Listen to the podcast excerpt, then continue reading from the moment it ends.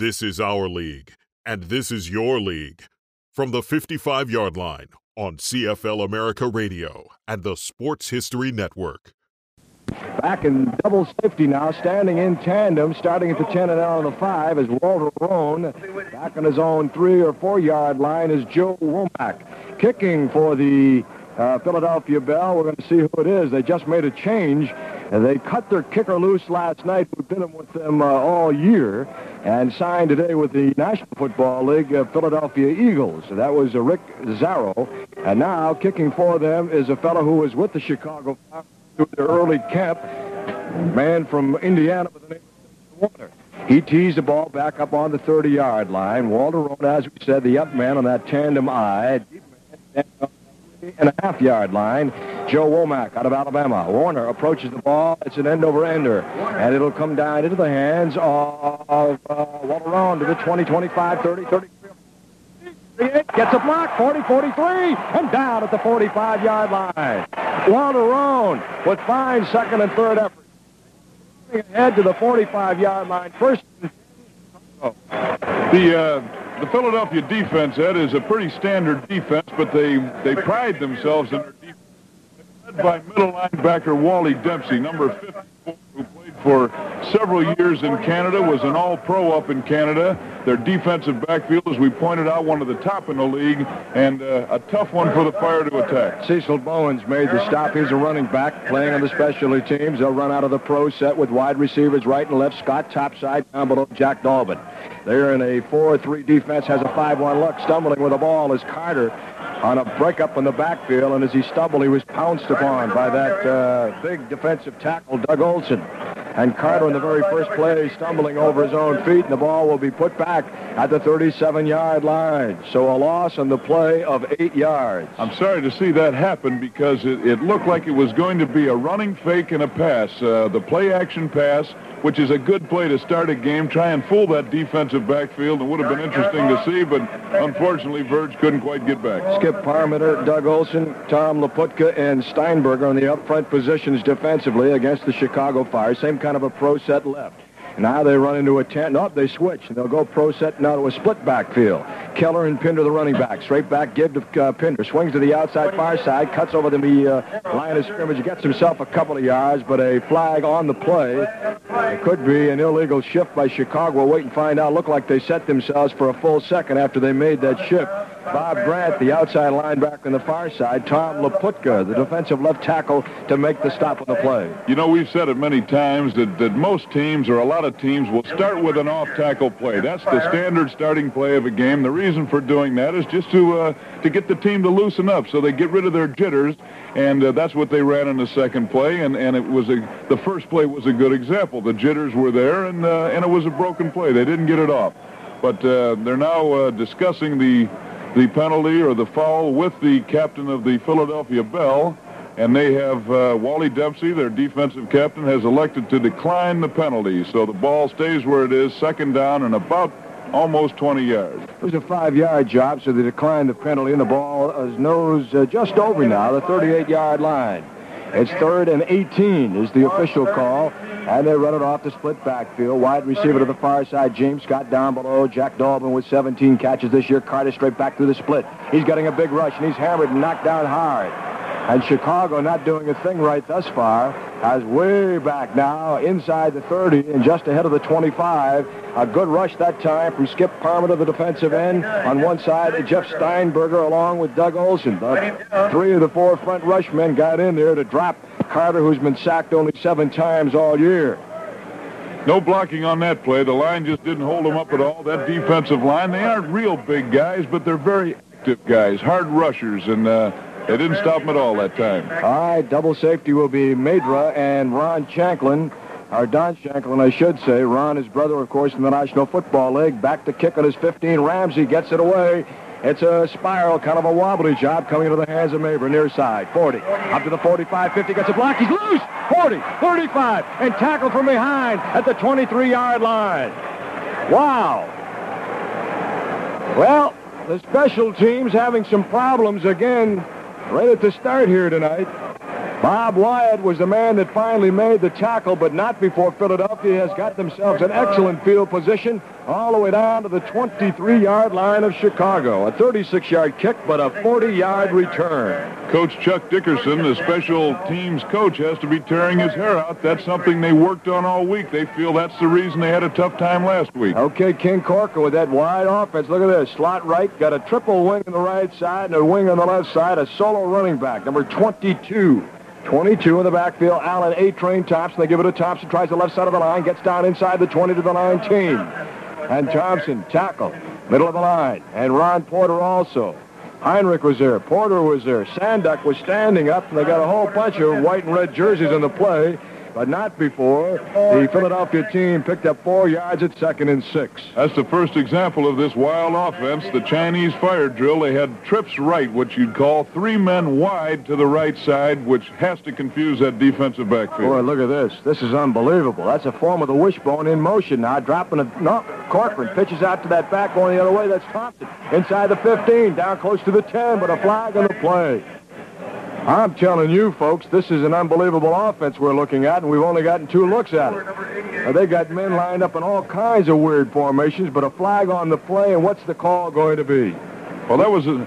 I don't know. I don't know what the penalty is, but that was a little bit of the old Kansas City Chiefs uh, putting that tight end back there in the backfield. Almost looks like a full T.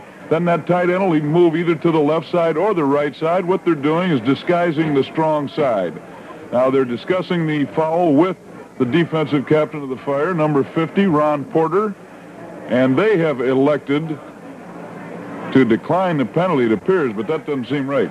Well, the referee over there is John Overby, and John's making the designation to the other side of the field, and we can't see what the heck he's doing. Now, uh-oh. Uh, what happened on that play? Now they're giving the ball a first the, and ten. The official called the foul as an illegal receiver downfield, and gave them the penalty. And and well, the ball is on the nine-yard line right now, and they've got that same kind of formation. Thompson off the left side, running room down close to the one-yard line, close to the goal line. And good interior line blocking that time. Ron Porter, the linebacker, came over to make the stop, and Philadelphia's knocking at the door. I wish I could figure out that penalty call, but it, it looked to me like they did the foul was on the Philadelphia bell. The official said illegal receiver downfield, showed a decline of the penalty, which gave them a first down. Uh, we'll have to try and get a call on that one. That one was very confusing. Now he's got himself in a strange offense. Look for him, a pro set, man in motion, the backfield, Claude Watts. It'll be a procedure penalty coming up against the uh, against the Philadelphia Bell. Number 30, Claude Watts, a 6-foot, 215-pounder from Bluefield State, was in motion ahead of the snap, and so it'll be a five-yard procedure penalty coming up and put the ball uh, back close to the six-yard line. Boy, oh boy, what a start. We're already, well, we're not even three minutes into the first quarter. Now Womack will come into the defensive secondary, and Porter, a linebacker, will come out. So they've got what uh, appears to be a five defensive backs in there. They pull one of the linebackers. Up front on that defensive line, you've got Mick Heinrich, Chuck Bailey, and Ken Sanduck.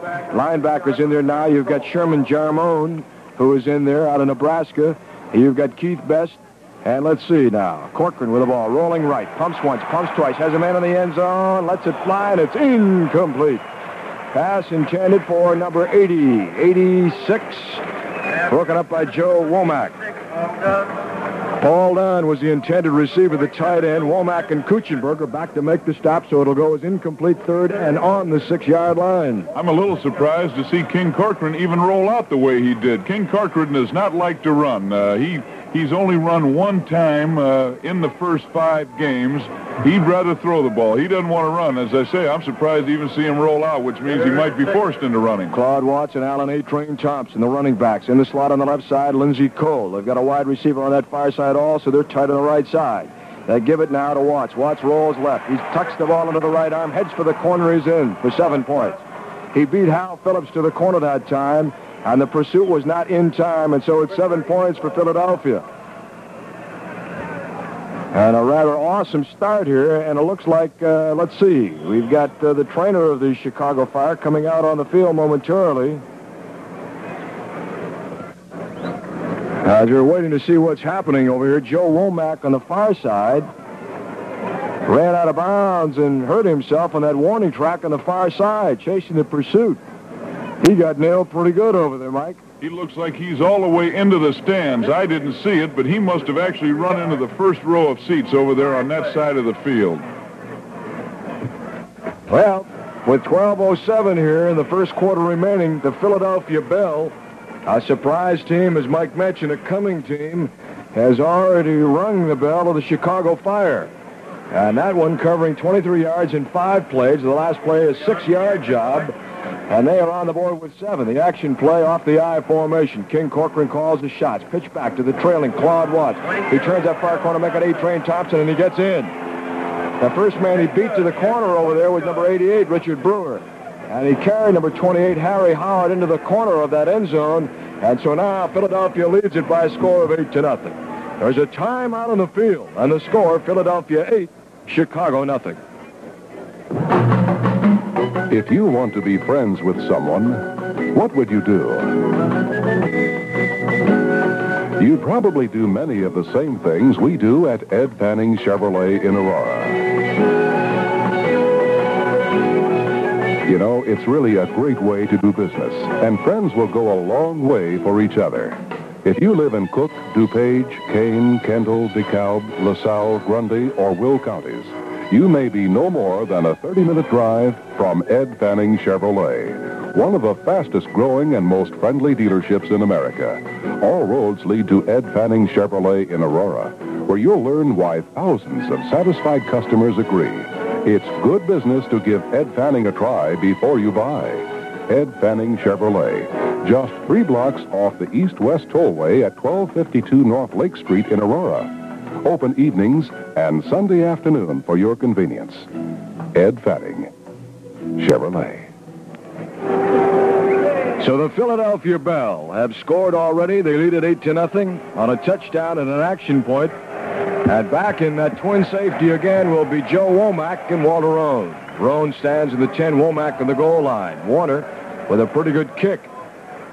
The last time is getting a little help from the wind right now that is blowing from left to right as you look at your radio dial. And, of course, that means that moving back into that end zone down there will be Joe Womack.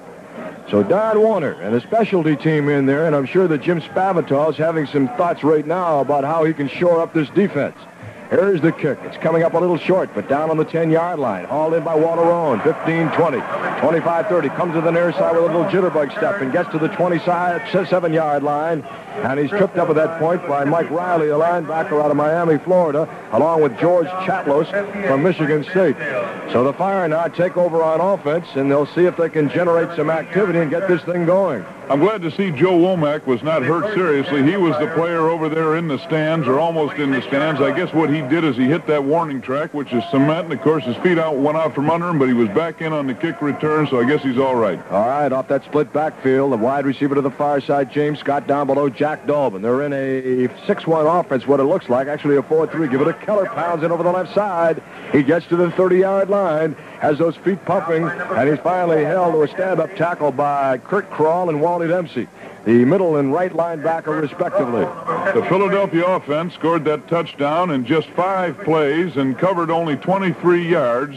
The last play, of course, covering six yards with 12.07 left in that first quarter. All right, if we get a chance here, we'll try and set the defense for you. They've got Parmenter, Doug Olson, and Steinberger in the front line. Mansfield will make that crawl, Dempsey, and Grant the linebackers. We'll talk more. Out of the split backfield now. They've got, uh, now they switch into a pro set to the near side. They got a wide receiver on the far side, Scott down below, Dolbin. Spinning and turning, looked like a broken play, but he spent 360 was. And set play, Keller again over the left side and up to the 35-yard line. Well, for a moment, it looked like Carter had lost his bearing out there, but it looked like uh, the way it turned out, Mike, that that was all a part of the action. Just a little bit of a different look to fool that defense. Exactly what that was. That was no more than really a quick toss where that back just takes off from his set. He's trying to get out wide as fast as he can. What we normally see, of course, is that quarterback turn around and give it the shovel lateral. But he, Verge turned around and threw it overhand like a pass, but which is nothing more than a lateral, got it out and a little bit of a gain on the play. Benny Johnson, the cornerback on the near side. He's from Houston's Oilers. On the far side, Ron Mabra. The strong safety is Eddie Hayes, and the weak safety is Craven. Here's a give to the uh, right side of the line. Pounding it over the right side of the line that time And Laputka and Craven, along with Grant, made that tackle. That time cutting up off the bottom of the pile was uh, Mark Keller again. So they picked up a couple of yards. The ball is up to the 40, uh, make that the 40, let's see, the 38 and a half yard line. The fire went from their unbalanced line that they use in short yardage situations there. They had only Glenn Hyde on the left side of the center and, and four men to the right of the center and ran right into that power that they have on that right side. 4-3 defense gives it a 6-1 look. They pull the linebackers up on the outside. They've got an unbalanced line, but they've got a pro set to the near side. In motion, they give the ball to Keller. Comes up the middle of the line again. Not much running room, but he makes his room. And over the 40-yard line to the 42, Wally Dempsey the All-Pro from Saskatchewan in the Canadian League, who played 112 consecutive football games, still a Canadian League football record, and picking up enough yards now to move that ball close to a first down. Eddie, uh, the Fire is using their, they're running at that defensive line. As I said, they're a very active defensive line, so they want to get them to stay at home. They're going to run right at them, and that's where they've gained some yardage. Mark Keller going up the middle. There's that 6-1 look again. The wide receiver on the far side is Dolbin. Down below James Scott. On the snap they go. Standing in the pocket, pumping once. Here's a little swing out pass to Cyril Pinder. He's up to the 50-yard line, over the 50, into Philadelphia territory, the 49. Give him forward progress and call it close to the 49. Kirk Kroll, who came from, of all places, Slippery Rock College. Was a man that made the tackle. Very quick, strong young guy. Free agent came to camp, and they turned the linebacker out of this guy. The man from Slippery Rock was the only person out there. If Cyril had been able to beat him, he had a long gain in front of him, but Slippery Rock wasn't too slippery. He hung on pretty good. That's Steinberger on the front side, 6'4", 250. Pretty good big-sized kid, Mike, and good, good lateral pursuit. All right, pro set near side. Verge Carter, the quarterback, goes into Murdoch, the center. He'll give it to the first man through. No pin to the second man. And a little crossback coming from left to right. Oh, a cheap shot in there. Cheap shot that time by Bob Grant as he came up over the top of the pile and delivered a forearm shiver, what looked to be to the side of the head of Cyril Pinder. That's no man to mess with. He has a black belt in karate and kung fu, and maybe he was putting a little of that to work right it there. It looked like he was. That looked like one of those karate chops that he gave there. Of course, uh, Cyril was stood up and standing still. It was a, an unneeded shot. We've got a halftime score. Uh, the Memphis Southmen are leading the Detroit Wheels 23 to 7 at halftime. Split backfield. Carter the quarterback, wide receiver Dolbin. Down below, they've got James Scott. He's a beauty. See if we can get him loose here tonight. Pitch back to the trailer. Pinder going the other way, swinging high. Over the 40, down inside the 40, close to the 35, maybe the 36-yard line.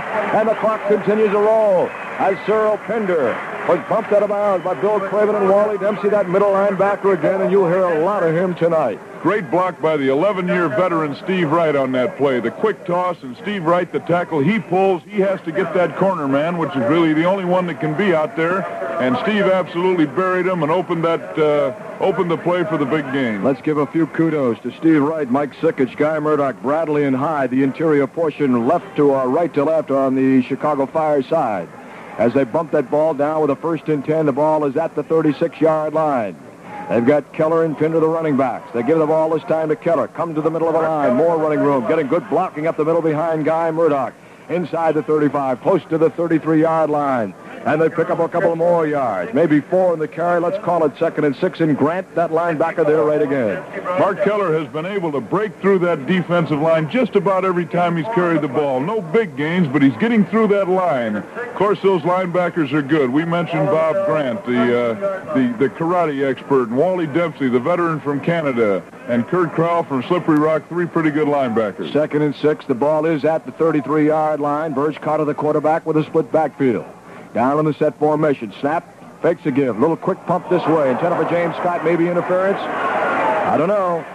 Benny Johnson is waltzing around with James Scott down there. Looked like he hit him a little quick, Mike, and no flag on the play. He looked like he hit him. Well, it had to be almost simultaneous, if not a little bit before. But no, uh, no griping coming from the Chicago bench, so it'll go as an incomplete pass. It'll remain as a third down now, and six yards to go.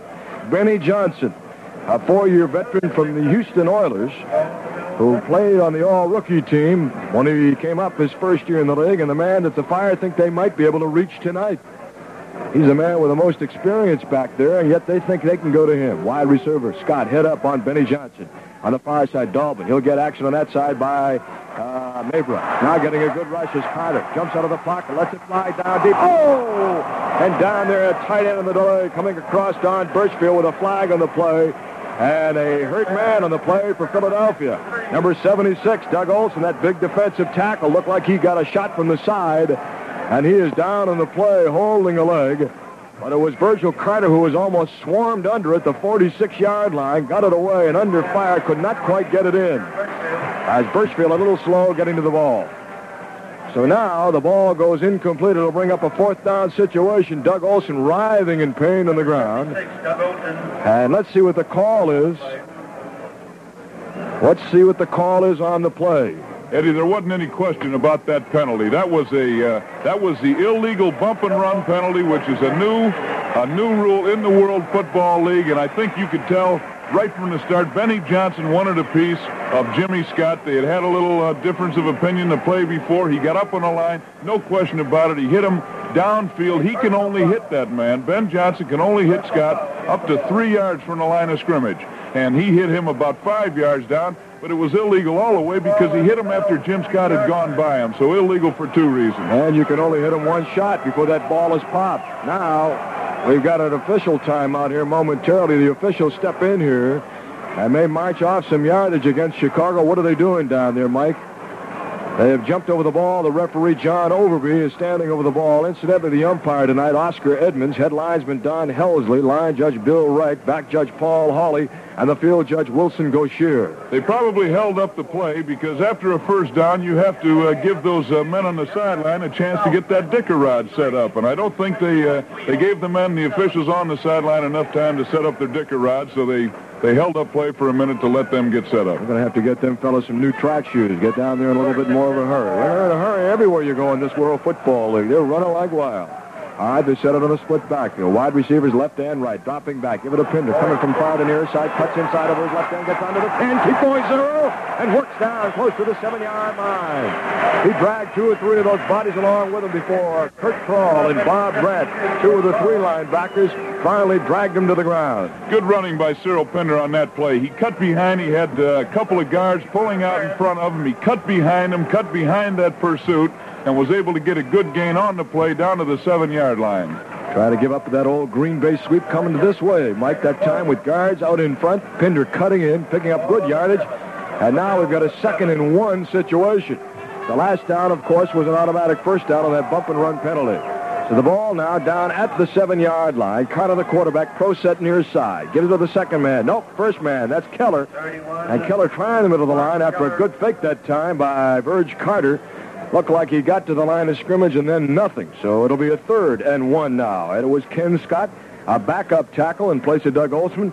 And uh, the linebacker, or I should say the defensive end on the far side, Jeff Steinberger, pretty big boy, 6'4 and 250 pounds. I spoke a little too soon. As soon as I finished saying that uh, Mark Keller was getting through the line, they hit him head on right at the line of scrimmage and stopped him. Of course, that defense tightens up when they get inside the 10-yard line. Ken Scott up there in place of Osa Laputka, the defensive tackle. Steinberger at one of the ends. Here's the snap and the give. Pinder coming from far to near, cuts inside, gets nowhere. Lost two yards on the play. Kurt Kroll came up. Benny Johnson coming up from the right cornerback position. Stopped the play before it got to the line of scrimmage. And Keller, who was out in front, tried to lay a block down on Johnson couldn't get it done. And Bill Craven coming up from the safety position also there. So now it's a fourth and one. What do you do here, Mike? Well, it's uh, it's a little further than fourth and one because he did lose yardage on that play. Now, I don't see that they have put Yes, they have. Uh, Chuck Ramsey has gone in. It will be a field goal attempt from, the kick will come from about the 16-yard line. 16, which means it'll be a 26-yard kick. Ramsey will lay it down now, laying the ball down for him will be Womack. The ball is in the air. Let's see. And it's good. So Chuck Ramsey on a kick that started to go to the right, converts, and now the Fire put three points on the board, so they're starting to crawl a little closer to the bell. With a timeout on the field and 4.17 to play in the quarter, the score, Philadelphia 8, Chicago 3. Hi, I'm Jim Vay for Carling Sports. You've probably noticed a lot of new rules in the WFL that, I think, make it a much better game. If you're familiar with them, you'll get more enjoyment out of a game. And these rule changes are all listed for easy reference in the 1974 Chicago Fire schedule. You can get one of these pocket-sized schedules, compliments of Carling Sports, wherever you buy Carling Black Label beer. Pick one up soon, or write Carling Sports, 800 East Northwest Highway, Palatine, Illinois.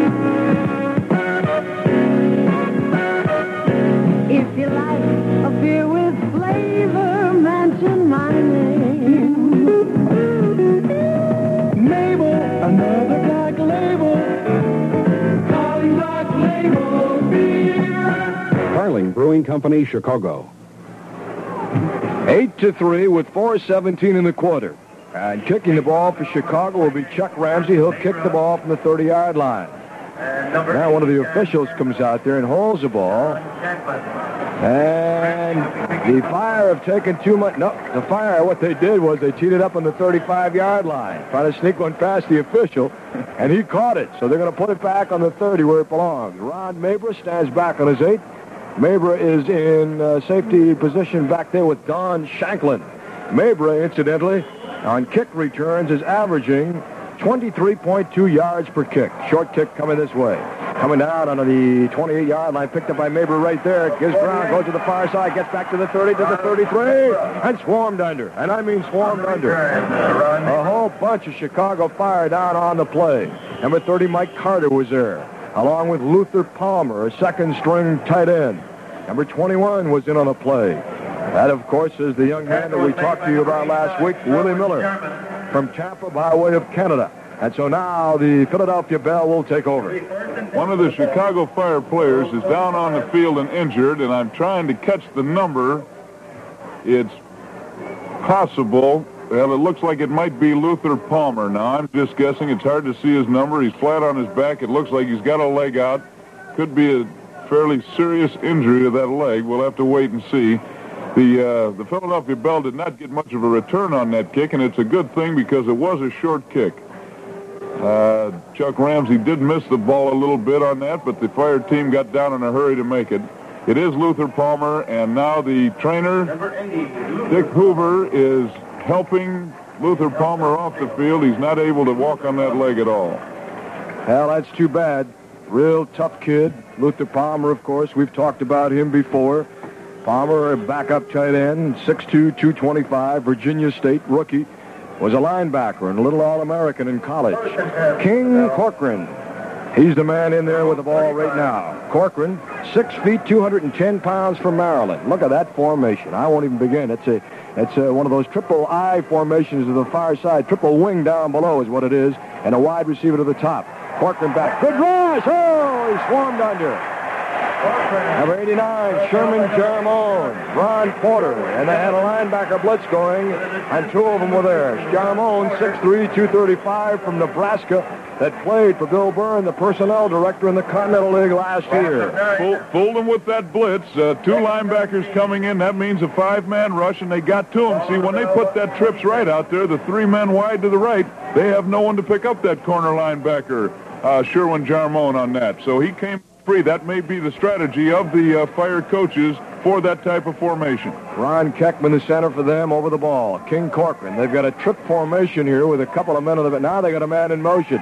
Corcoran straight back, way back, drops back to his own 13. They got a center screen. They got it complete. That's Watts. He's for Watts. He's on his way. The 40, 45, 50. Gets a block there. Down 40, 35, 30. Still going. 20, 20, 15-yard line. And still on his feet. And down to the 10-yard line.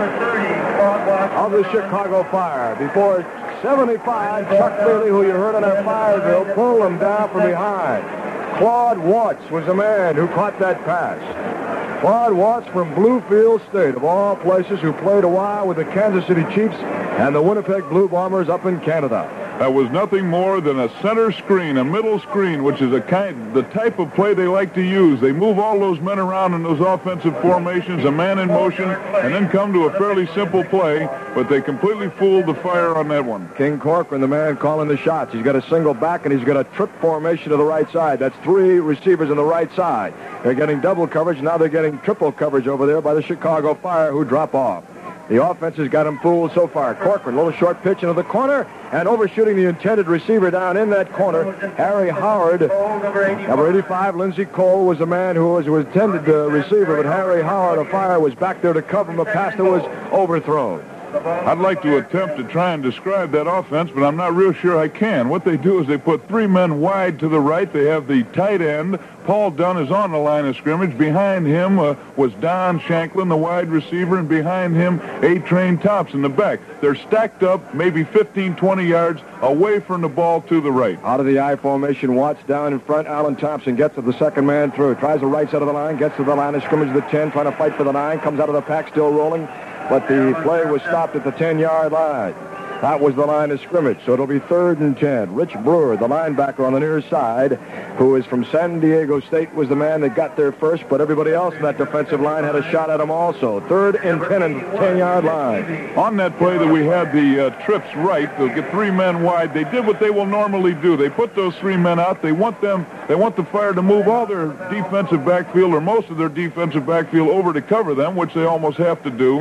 And it isolates the wide receiver on the other side, who they throw back to. But they know from that offensive formation that they're able to get a man, man-for-man coverage with the wide receiver to the other side, and he tries to beat his man. Uh, there's another fella.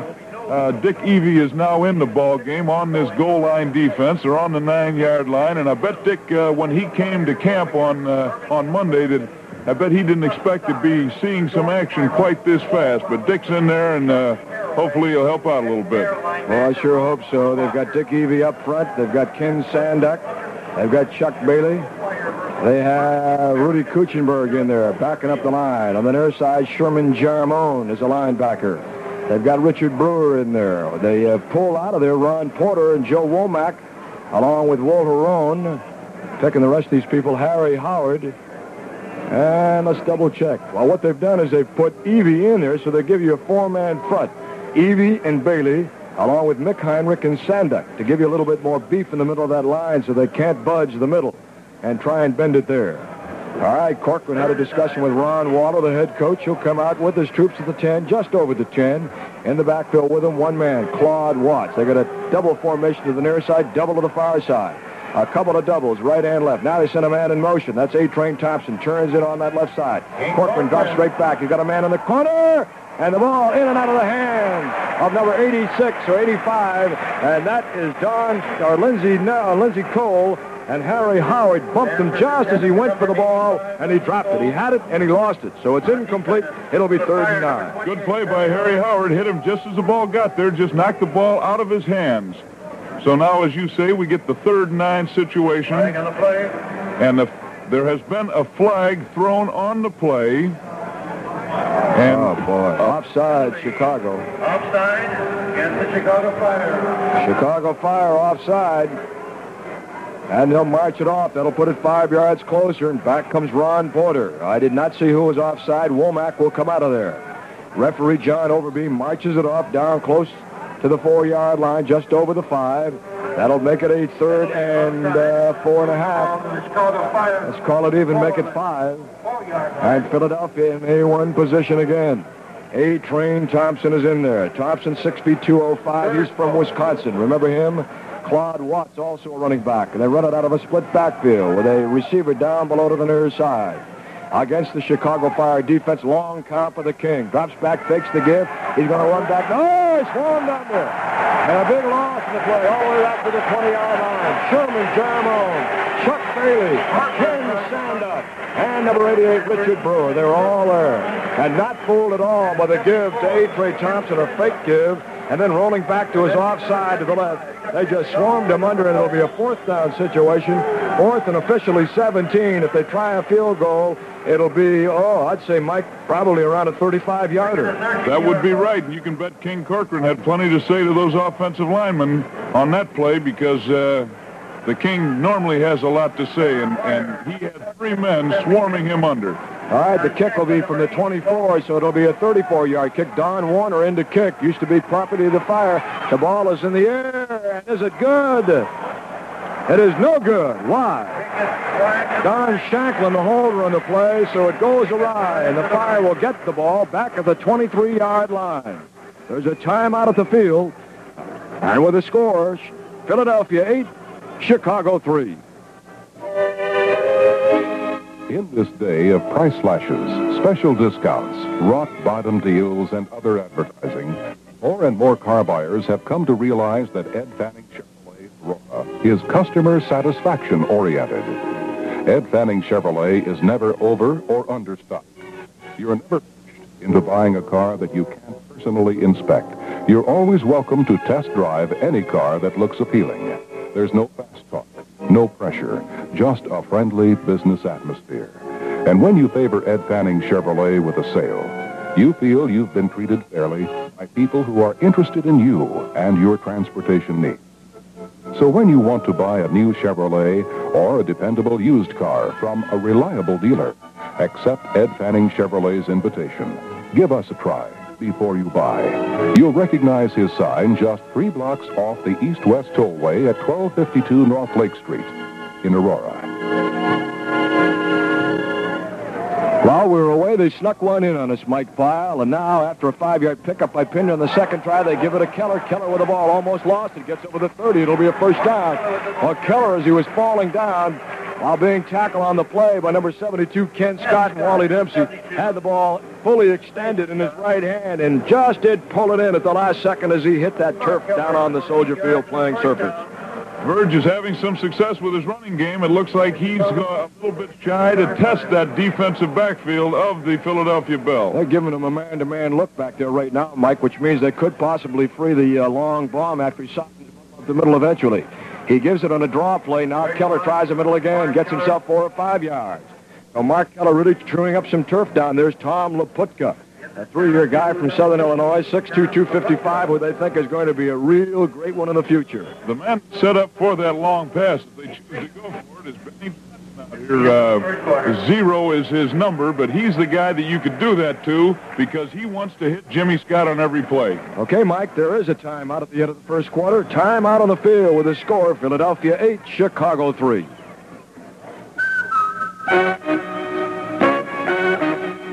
If you like a beer with flavor, mention my name. Mabel, another black label. Carling Black Label beer. America's lusty, lively beer. It's got taste that comes through.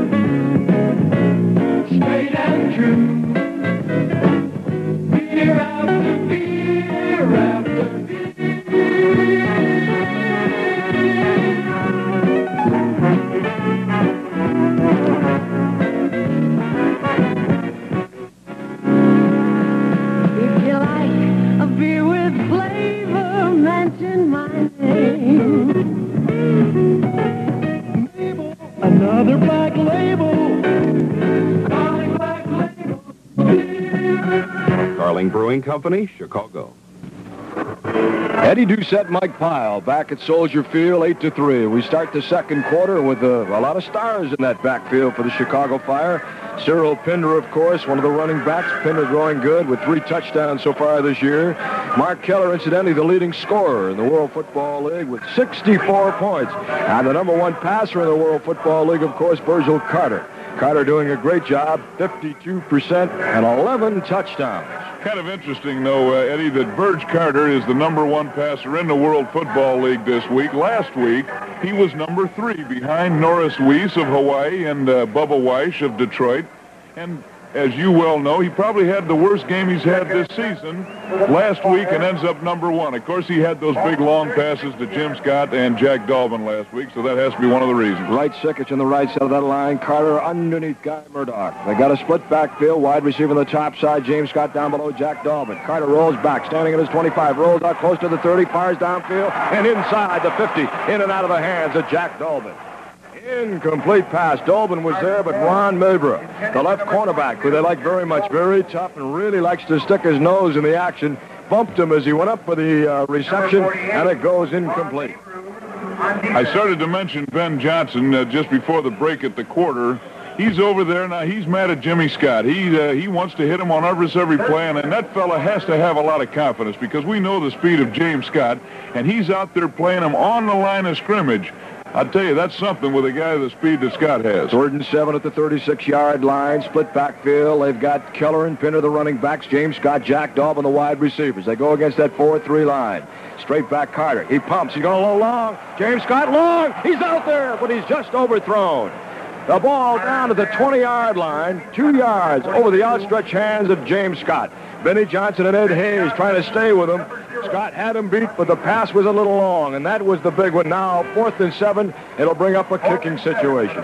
In the first uh, quarter, unofficially, Chicago is six first downs, Philadelphia two. Chicago four by rushing, Philadelphia two by passing. Chicago only one by passing. Net yards rushing, Chicago 64, Philly 20.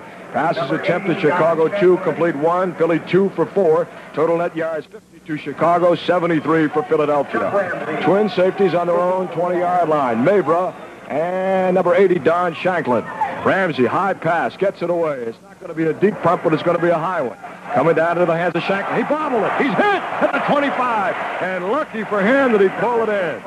They gave him five yards, but as soon as he touches that ball, he is fair game. And the rush was still coming when he bobbled that kick. And he was a very lucky man. He was able to hang on. Rex Pitts, who was just activated, creamed him. And they played the ball down at the 23-yard line. That was close, and uh, you saw that punting team get down the field and really crack him on that play. And and as I say, I'll bet you Chuck Dickerson's been working on them. They the Fire really feels that that's why they lost the game last week. A breakdown in the specialty teams, and as I said before, they've worked very hard this week trying to improve on those breakdowns they had last week. All right, King Corcoran with the ball at the 25, first and 10. What is he doing? He's confused back there. Drops back to the 15. He gave it to Watts. Watts in a long bomb, intercepted. Intercepted by the Fire at their own 35-yard line. Joe Womack on the interception. Well, that time they gave the ball to who? Was it Claude Watts or somebody back there? I didn't see who the heck it was. Or was that uh, Mike Carter? Well, that's a little more of this uh, this wild action of the Philadelphia Bell.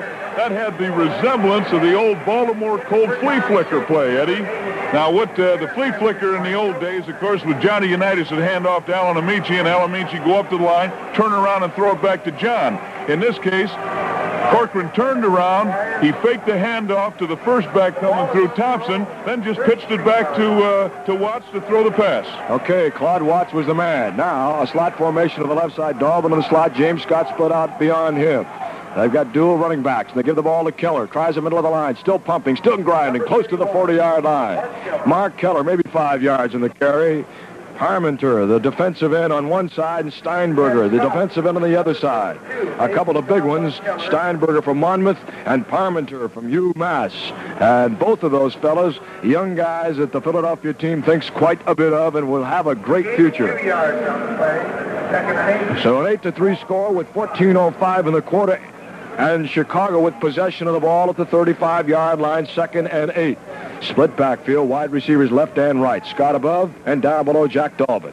Straight back, two yards. Little short turnout pass. Dolbin at the 40. Steps away from his defender. Up to the 45. Rolled out at the 45-yard line. And the man that rolled him out of bounds was number 50, Bob Grant, after he beat Ron Mabra. at Chicago now, with good field position, getting close to the 50-yard line and making a good move with a football in a first and 10 situation. Mike?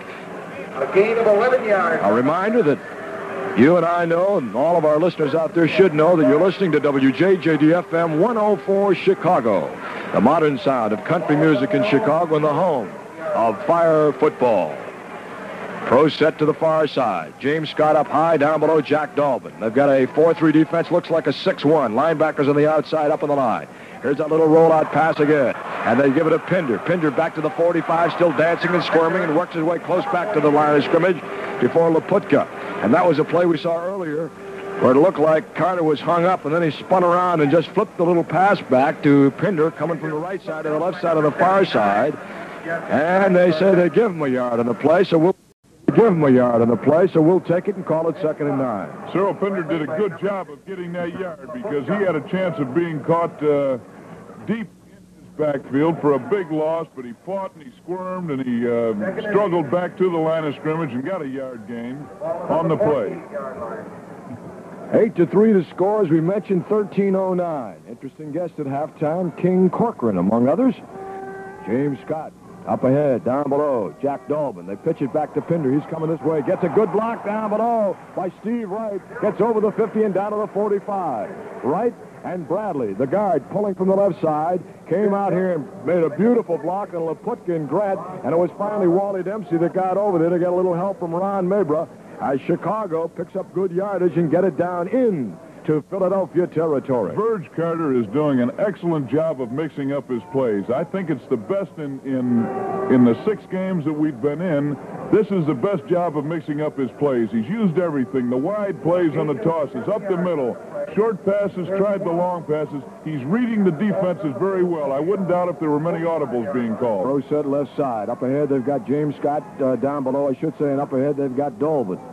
And that defensive line started a little early. They give it to Keller. He plows in with a flag down on the play. Keller gets underneath the 45-yard line, maybe to the 42 and a half. But a flag down, and was it the de- defense that started, or was it the offense? Defense offside. On Chicago, on a third one situation, will take that five yards and pick up a first down.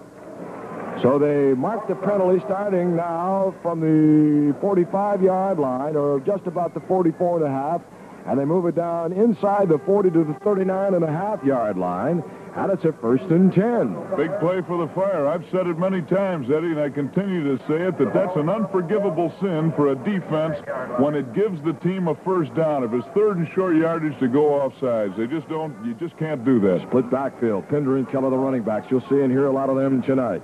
Here's Carter. Drop back two-step. Little turnout pass to Dolbin. Dolbin inside the 40 and down to the 36-yard line. And they're trying that little turnout pass, that two-step drop, and that little turnout pass to the near side, Ron Mabra, who had head-to-head action that time on Jack Dolbin, bumped him down at the 40, uh, checked at the 36-yard line. They give him three yards, and they call it second and seven. That's an example of the way Verge is reading these defenses. That may be one of his audibles that he's calling because those cornerbacks, Ron Mabra and Benny Johnson, have been varying their play quite a bit. They'll be on a line of scrimmage. The next time be playing maybe 8 to 10 yards deep. And Verge is seeing this. one. they're 8 to 10 yards deep, he throws a short one. Mabra Cagey's got three interceptions, tied for the lead in the World Football League. Split backfield. Oh, little change play as Keller spun out of that backfield, getting the turn and a handoff. Gets back over the line of scrimmage and down close to the 30. They set it up in a split backfield. On the snap, Carter rolls straight back, and Keller did what looked like a 360-degree pivot. He spun around from the right side off that split set, rolled back to the left, cut back to the middle of the line with nowhere to go, no blocking, no hole, got down to the 30-yard line, make it third and one. And the tackle by Wally Dempsey and Bob Grant. Jim, Spa- Jim Spavital is saying uh, Philadelphia isn't the only team that can come up with a play like this once in a while. That was nothing more than a Statue of Liberty uh, play. The old Statue of Liberty, Verge dropped back, faked the pass, handed off behind him to Mark Keller, coming around. 10:49 and a half, three, or third and one off the eye, down up ahead on the eye is Keller. They're going to give it to the second man. Oh, Pinder with a hole, stumbles at the 25, 20, 15, going to beat down. Mabra.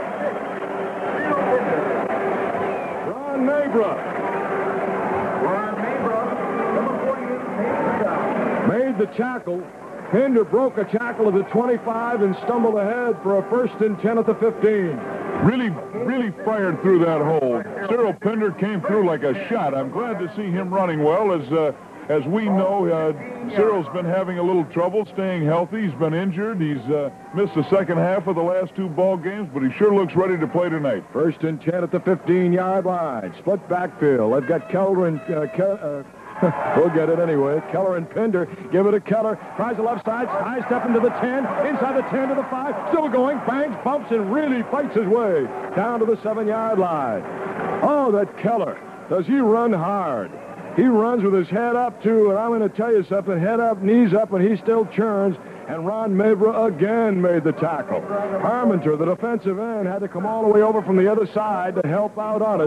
By that time, Keller tried the left side, off guard and center, and then worked his way into the middle there, and then started to come to the near side before he was taken down. He's a tough man to bring home. If you had to name one play that the Fire's been most successful on this year, it's the off-tackle play. They made more yardage that way than any other way. Second and one at the six, out of the eye. On the up front of the eye, they've got Keller. He's down on the set, and his Pinder in the stand-up. Give it a Pinder. Slides off the left side. Gets met at the line of scrimmage.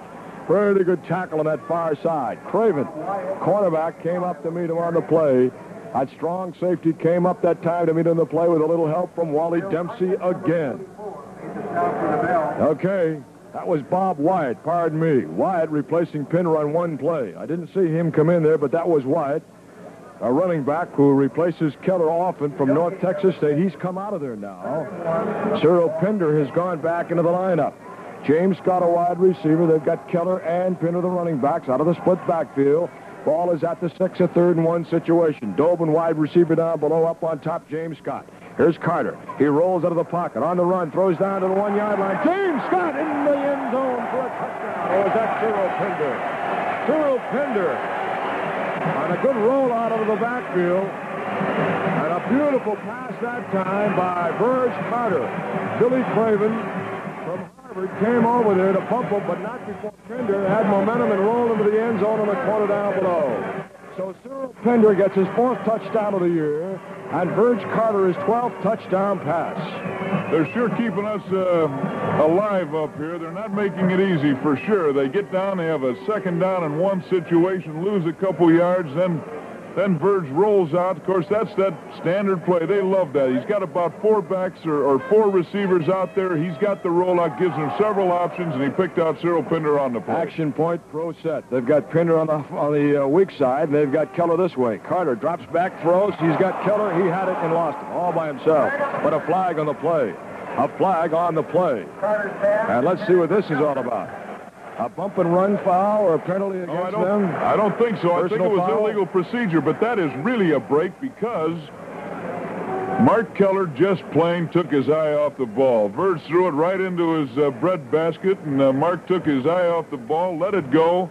That gives them a break. They'll move it halfway to the uh, to the goal line from the two and a half to what does that make it? One and a quarter, I think. huh? One and a quarter, Somebody right? help me out, will you? My math has never been real good. We're down now to a situation with the fire, 10 to 8 a leader. And they've got the ball down at the, well, let's see. They've got it down at the one and a quarter yard line. That's good enough for me. And they've got Bradley and Sickich at the guards. They've got Hyde right at the tackles off the I formation. The up man on that I is Keller. The man standing behind the tailback position is Bobby Wyatt. They give it a Wyatt. Nope, nope. A good fake. Carter with the ball. He's going to run. He's going to bang it in himself. Carter. All, covered that time. Decided to run it right up the middle. After he dropped back, saw a hole, he ran and he met Wally Dempsey at the goal line, but got in. And so the action point is good as Chicago. With 8.34 in the half goes ahead with a timeout on the field at Chicago 11 and Philadelphia 8. Frustrated over car shopping amid the hustle and bustle of congested city traffic? Well, what could be more family fun than to come to Ed Fanning Chevrolet Country in Aurora? Whether you're in the market for a 74 Chevrolet or a dependable used car, it's almost a certainty that Ed Fanning has the car for you at the price you want to pay. And for service after the sale, you can depend on Ed Fanning Chevrolet to give your car the expert mechanical attention you expect. So before you buy, give Ed Fanning a try. Ed Fanning Chevrolet, one of the fastest growing and most modern dealerships in northern Illinois. Just three blocks off the east-west tollway at 1252 North Lake Street in Aurora. Open evenings and Sunday afternoon for your convenience. Ed Fanning, Chevrolet.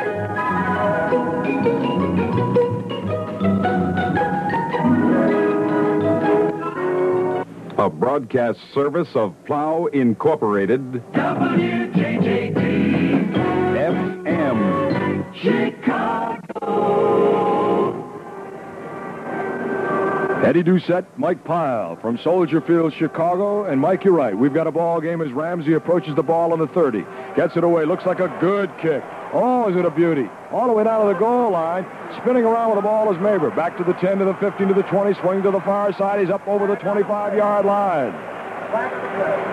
And let's see what happened down there as a tackle was made close to the 25-yard line, not quite over. Rich Brewer was the man that was there along with Earl Belgraves, a big man from Ohio State.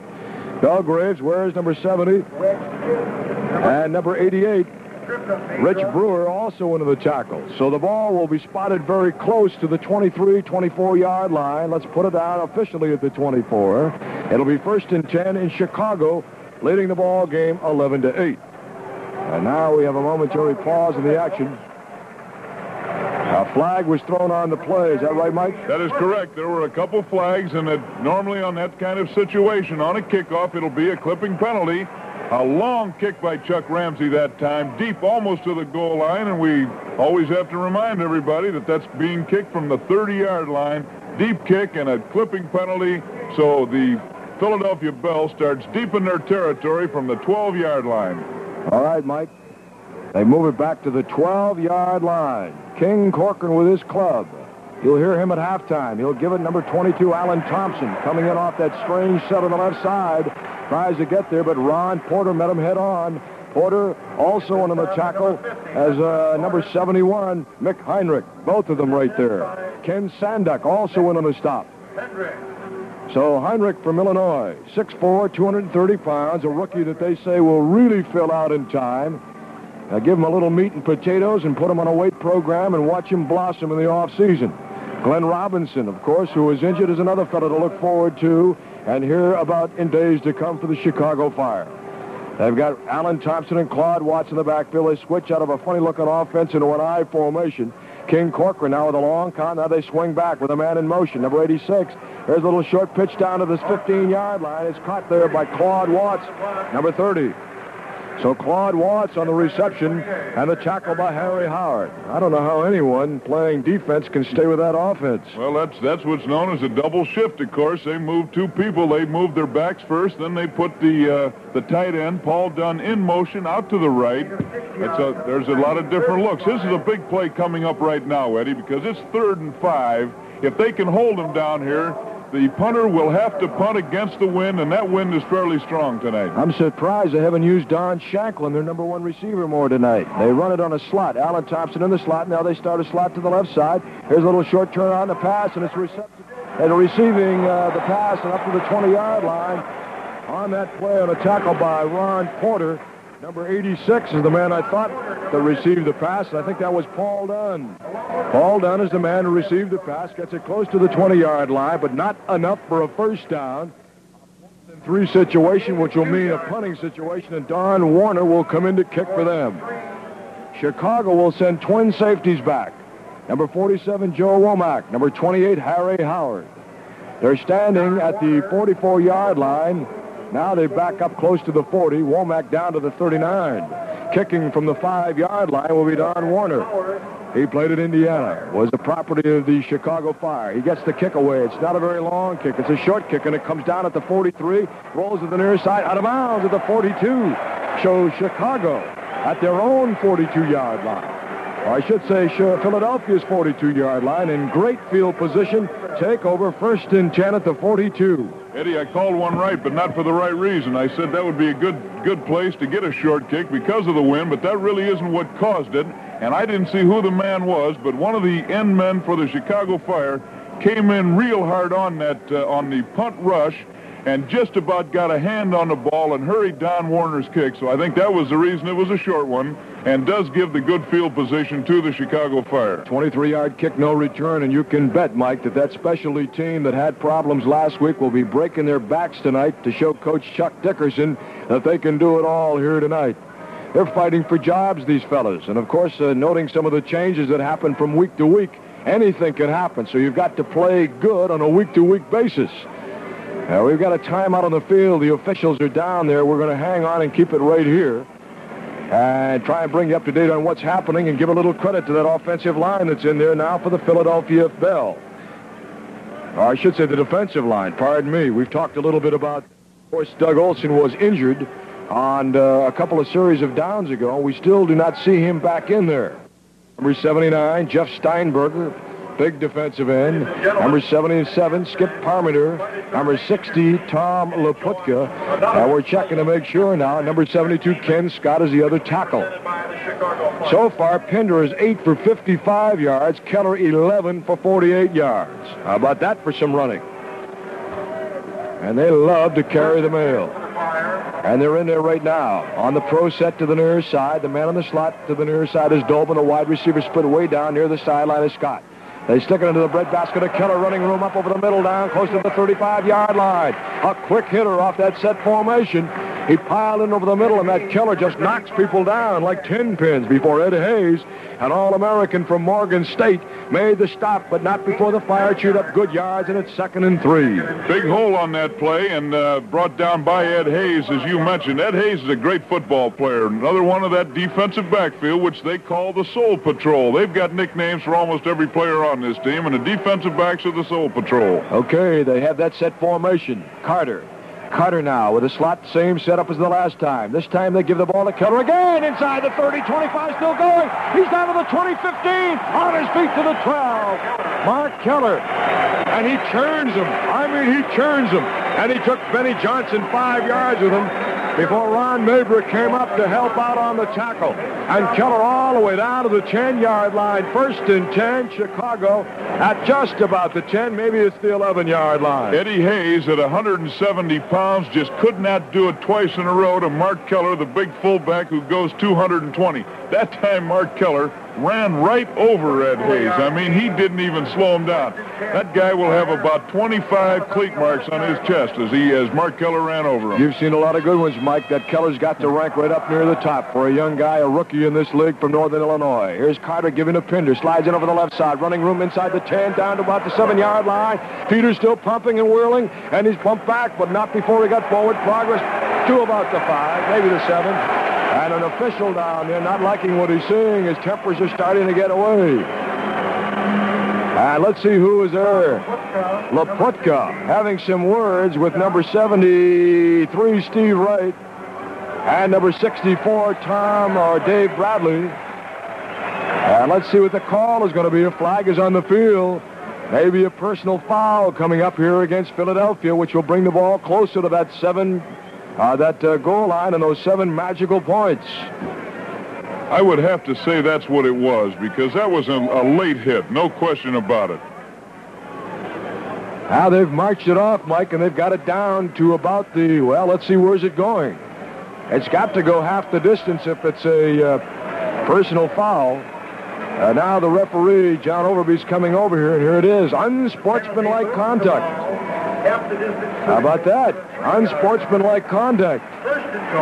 Well, these players are ready to play tonight. Both teams. The uh, Philadelphia team, of course, they they're winning. They're on a winning streak, and the Fire trying to come back a little, uh, little, little over anxious tonight. A little extra effort. Pro set left.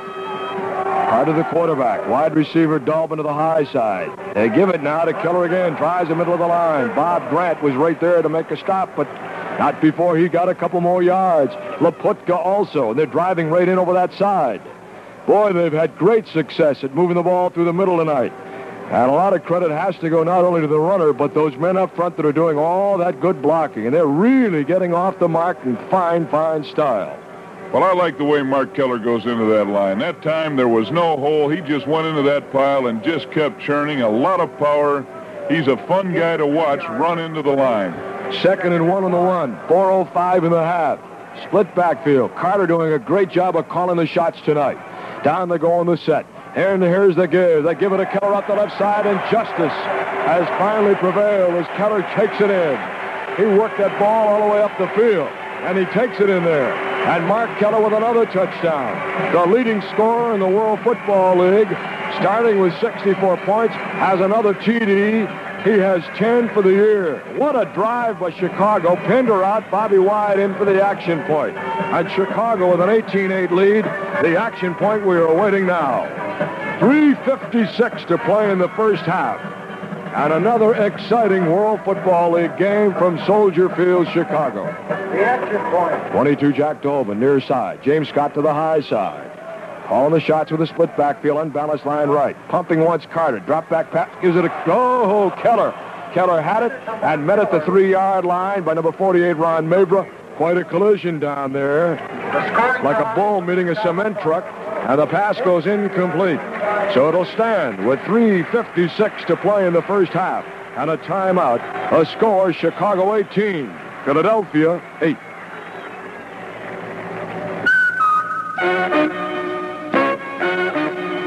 If you like a beer with flavor,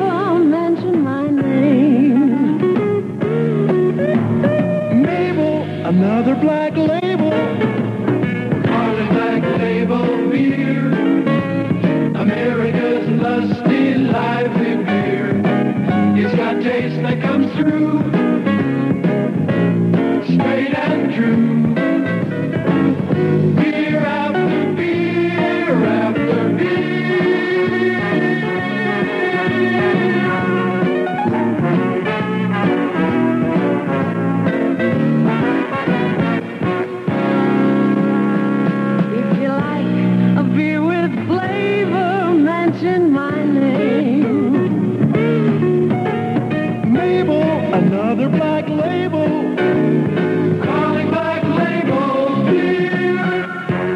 Brewing Company, Chicago.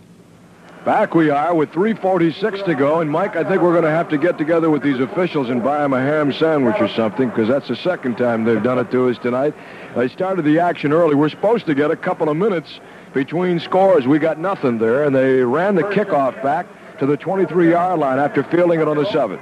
So King Corcoran starting out what looks like a wishbone. They swing out of the wishbone, go into a slot formation right and left. That's exactly what they got. A-Train Thompson gets the given in the backfield as he gets over the 30-yard line to about the 32-yard line. Porter on the tackle. The play started at the 33-yard line, not the 23. Uh, let's check it now and see exactly what happened on the play. He went nowhere. They're going to make it second and 10. Mike, you know anybody in that officials crew? Well, you know, it, it, it's a new league. Uh, they, they've got a right to make a few mistakes, but they are a little short on giving us time, that's for sure. I don't know. All right, King Corcoran. I guess that three-man front with the four linebackers, two of them up, gives you like a 5-2 look. Got a slot formation left. He fakes the given to the line, now swings it back to that back out of the backfield. Claude Watts. He faked it to Watts, and Watts coming over the line. King Corcoran spun around and tried to hit him short, and Watts lost the ball. The intended receiver around the 40, so it goes incomplete third and 10. And Ron Porter has the responsibility of taking that back out of the backfield. The Chicago Fire drive for a touchdown covered 42 yards in seven plays with 3.56 left to go in the second quarter for the TD for the Fire. 306 now, 18 to 8, the Chicago Fire. Ring that bell. Things are looking up. Smoke signals at halftime. Michael have an interesting guest, and we'll have King Corcoran for part of that halftime. Corcoran drops back, fires straight up the middle. Uh-oh! And a flag, and you can see that. Harry Howard. There's flags all over the day, all over the place. It looks like Flag Day out there. The intended receiver, Linzy Cole, at the 45-yard line. And Harry Howard not allowing him to get position and go for that ball. Bumped him from behind, and a pass interference call, an automatic first down at the 45. Nick Heinrich comes out of there. Number 89, Sherman Jarmone is in. Dick Evey is in now, Mike, your old pal, along with Chuck Bailey and Ken Sanduck up on that front line. Dick Evey just relieved Mick Heinrich, the great defensive end from the University of Illinois, and uh, they're going to give Dick a little action, let him work a little bit. Let's see how he works. Hal Phillips in the cornerback position on the far side. Down below is Harry Howard. Walter Roan, the strong safety. Free safety is Joe Womack. The king with a man in motion. Going that way is Mike Carter. Here's a pitch back to the trailing back, number 32, new name, Jimmy Joe. And he swings outside over the 50 inside to Chicago territory, down close to the 47-yard line. There's a new name for you, Jimmy Joe, brother of Billy Joe from Morgan State. But Walter Roan, who is a surprise starter here tonight, starting in place of Barry uh, Ruffner, came in here to make the stop along with Chuck Bailey. And so now the ball placed at uh, just about the 47-yard line. It'll be second and three. Of course, Jimmy Joe's brother Billy Joe was a running back for the New York Jets a few years back, and a pretty darn good one. A great big guy. Guy used to throw the discus against also. Right, Right. fire. King Corcoran, the quarterback. Ball at the 47-yard line. 30 Claude Watts, Allen Thompson. Thompson in motion near the far side. Up high, Don Shanklin. Now they've got uh, Corcoran throwing, and he's hit as he released the ball. And he was creamed. A safety blitz that time by Joe Womack. And look who's there also to knock one of those big linemen down, Dick Evey. Oh, and is that good to see? He ran right over number 71, Dennis Losey, a 6'3", 260-pounder from Notre Dame who played in that national championship team. Evey opened the gates that time for Joe Womack and the safety blitz. Womack on the safety blitz fired in there tremendous, but uh, you know it, he he did injure himself on the play too. Joe Womack came out limping a little bit, Must have injured his leg coming in there. Bell with only one first down in the second quarter. A pro set backfield. Receivers right and left down below. They have got number 85, Linzy Cole. Dropping back to King. King swing pass right over the middle of a 22. Allen Thompson at the 43-yard line receiving, but banged down by Ron Porter. Allen A. Train Thompson, that little swing pass out of the backfield with that running back. Ron Porter. And that time Corcoran hit him, but they're going nowhere. As the fire putting one linebacker on that back out of the backfield, doing a good job preventing them from going for the long one. That was close. They're going to bring it in for the measure. The back judge, Paul Holly, it looks to me like he marked the play and it appears gave him enough forward motion for that first down. You know, Eddie, I've got to say, that pass interference call a few plays back, I guess that's why I'll never be an official in the National Foot or in the World Football League, is because uh, I think every official on the field flew it through a flag, and I didn't think it was a pass interference penalty because when Harry Howard tripped the receiver, Don Shanklin, the ball had already gone by him. The ball was over his head. Now, in my opinion, that's a little late and uh, and not a call. All right, we'll have the two-minute warning, Mike Pyle. Two minutes to play in the first half right on the noggin, and we'll take a timeout right here. With the timeout on the field, the scores, Chicago 18 and Philadelphia 8.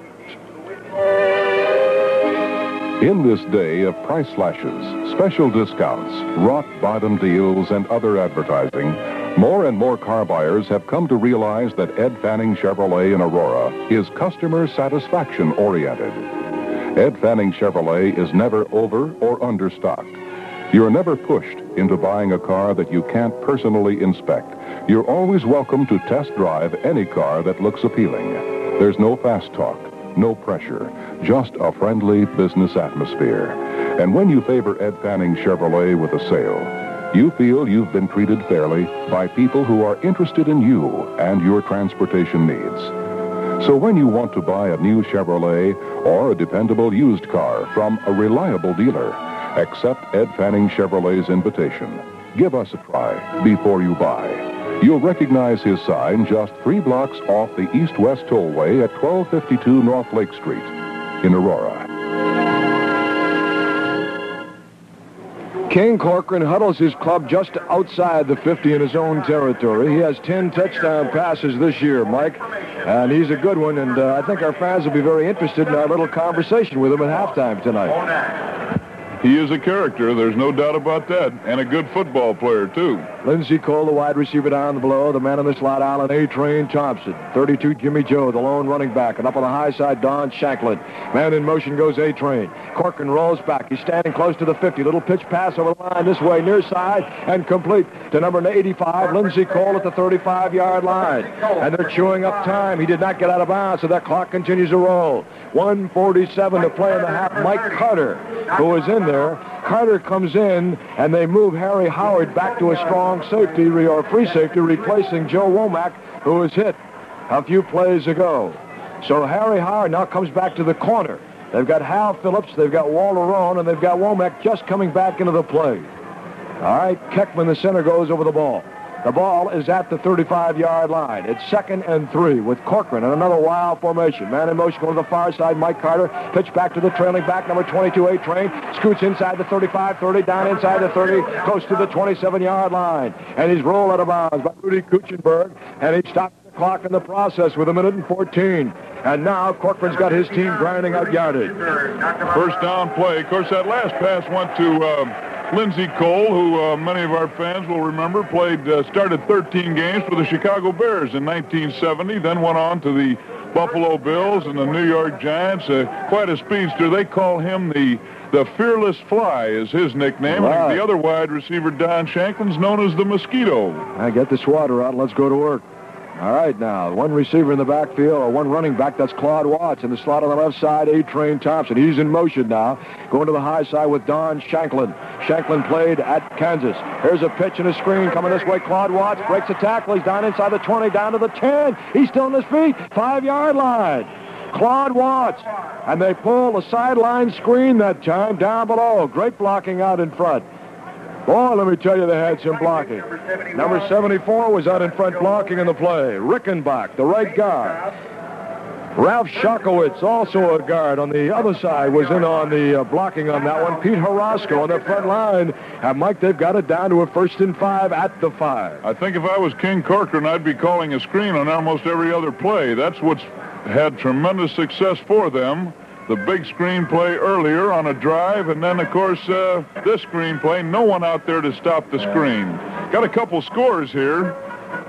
We, uh, I see in the uh, in the third period, period, Memphis, who lost to the Philadelphia Bell last week, 46 to 15, is beating Detroit 30 to 7 in the third period, and and Detroit Wheels are the next foe of the Chicago Fire will be up in Detroit next Thursday night to play them. But Memphis is leading Detroit 30 to 7. A first quarter score, Birmingham, the last and only undefeated team in the World Football League, is leading Hawaii 8 to nothing.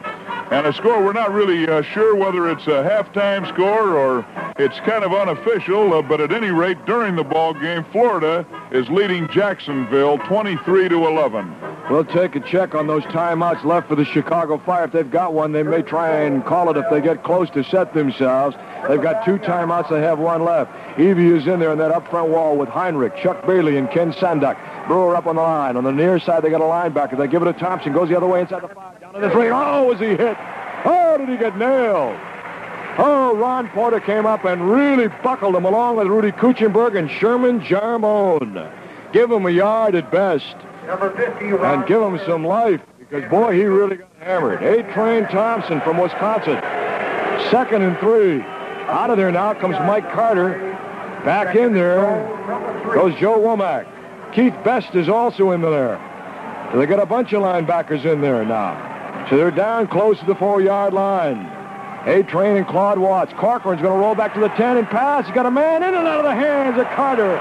Mike Carter getting there a little late was Kuechenberg, but I think he got a finger on the ball enough to deflect it and take a little of the rotation off. And Carter, who was there, could not get his hands on the ball. And Kuechenberg with a great save. They just announced it, and the crowd loving it. He is a favorite here in Chicago. Cooch is, Cooch is the guy. They love Rudy Kuechenberg. There's just 25 seconds left in a third down play. This is going to be a big one for the uh, Philadelphia team. Can the Chicago Fire hold on this goal line stand right at the end of the first half? Keith Best comes out. Sherman Jarmone goes in. Walter Roan is in there. They're really tightening up. They got a slot formation on the left side. A-Train and Claude Watts are the running backs. Make that Jimmy Joe. Pitch back to A-Train. He's at the 10. He's going to throw it. It's in the end zone and over the hands and a flag on the play. Intended for Linzy Cole and Harry Howard with his second pass interference call of the night. They'll move that ball all the way down to the one-yard line. How about that? 20 seconds to play in the half.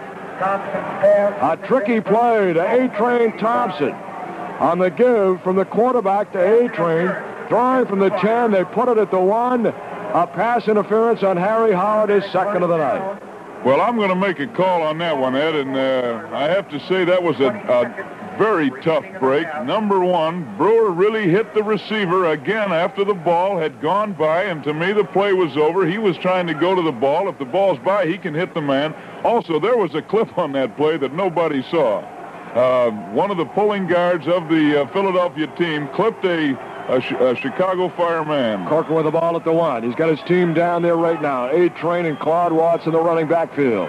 Here's the give now to A-Train. He slices it on the right side. No, he won't go. And with 16 seconds, Philadelphia calls for time. They have one left. Number 27. Walter Roan came up. Ken Sandak was right there.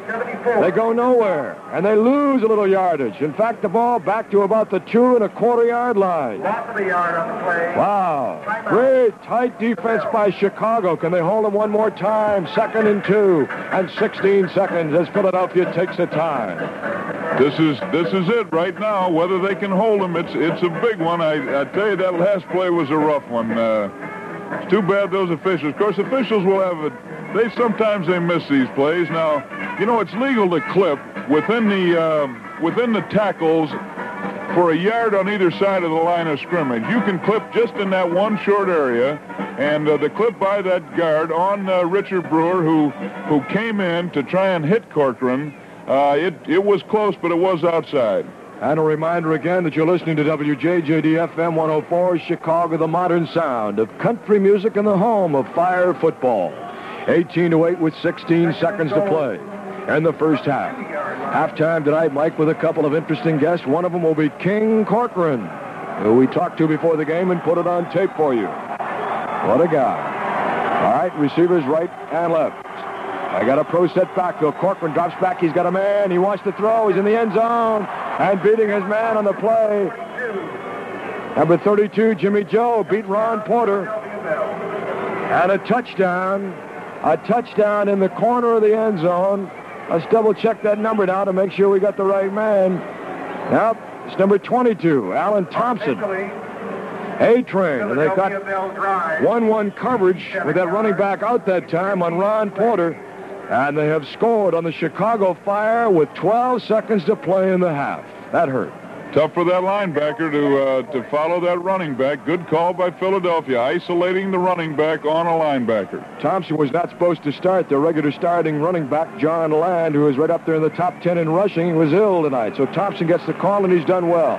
Corcoran dropping back into the end zone, intended for Linzy Cole, and broken up by Harry Howard. And that time he did not interfere. Well, with 12 seconds to play here in the first half, the Philadelphia Bell will kick off to the Chicago Fire. And the action point has gone awry. And now with a score 18 to 15 and 12 seconds left, can Chicago push it close? What do you think, Mike? well, they aren't going to be able to do much before the end of the half. yeah, they might run it back all the way. Well, that'd sure be nice. I'd like to see that. That'd make up for some of those other punt returns that have been run against them. Chicago, of course, with Virgil Carter running the show, doing a great job, and we've got a wide open game so far. 18-15, and I think we pointed out that Philadelphia, a three-win, two-loss team, second in the division. Chicago, four wins and a loss, second in their division behind undefeated Birmingham, the only remaining undefeated team in the World Football League. Double safety at the five-yard line now. Number 27, Walter Roan. Number 28, Harry Howard. Kicking off for them will be Warner. He'll kick from the 30, and they'll move it from south to north. All right, here's the run up and the kick. Pretty good kick. It's going to come down at the 10, picked up by Walter Roan. He's to the 20, to the 25, goes to the middle, looks for the wedge. 25, 30, 35, 37, 38. And that's where he is, dropped down. And the clock stops with seven seconds, and Cecil Bowens Bad news, Cecil Bowen, 6'2", 230 pounds from Kentucky, made the grab and rolled him down with seven seconds to play here in the first half. Officially at the 38, first and 10. Steve Wright, one of the tackles. The other tackle, Glenn Hyde. A 59-yard kick, a 27-yard return. Mark Kellar with those socks, one of them at least down around his ankle. Cecil uh, Cyril Pinder, the running back, Jack Dolbin, the wide receiver, going to the top side. Down below comes uh, James Scott. The wing back, and now dropping back is Verge Carter. Steps up in the pocket. He's still rolling. He's going to unload. He's got a man down deep and out of the hands. Intended for, let's see, I believe Don Birchfield, that's who it was, down around the 25-yard line. And the clock ends the first half with the score here in Chicago, the Chicago Fire 18, the Philadelphia Bell 15.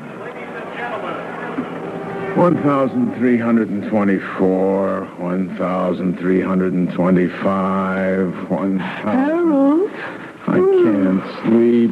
Too hot. Is that the garage light on? Mm, I'll get it in the morning. The energy shortage, remember? Mm, all right. Probably cooler out there anyway.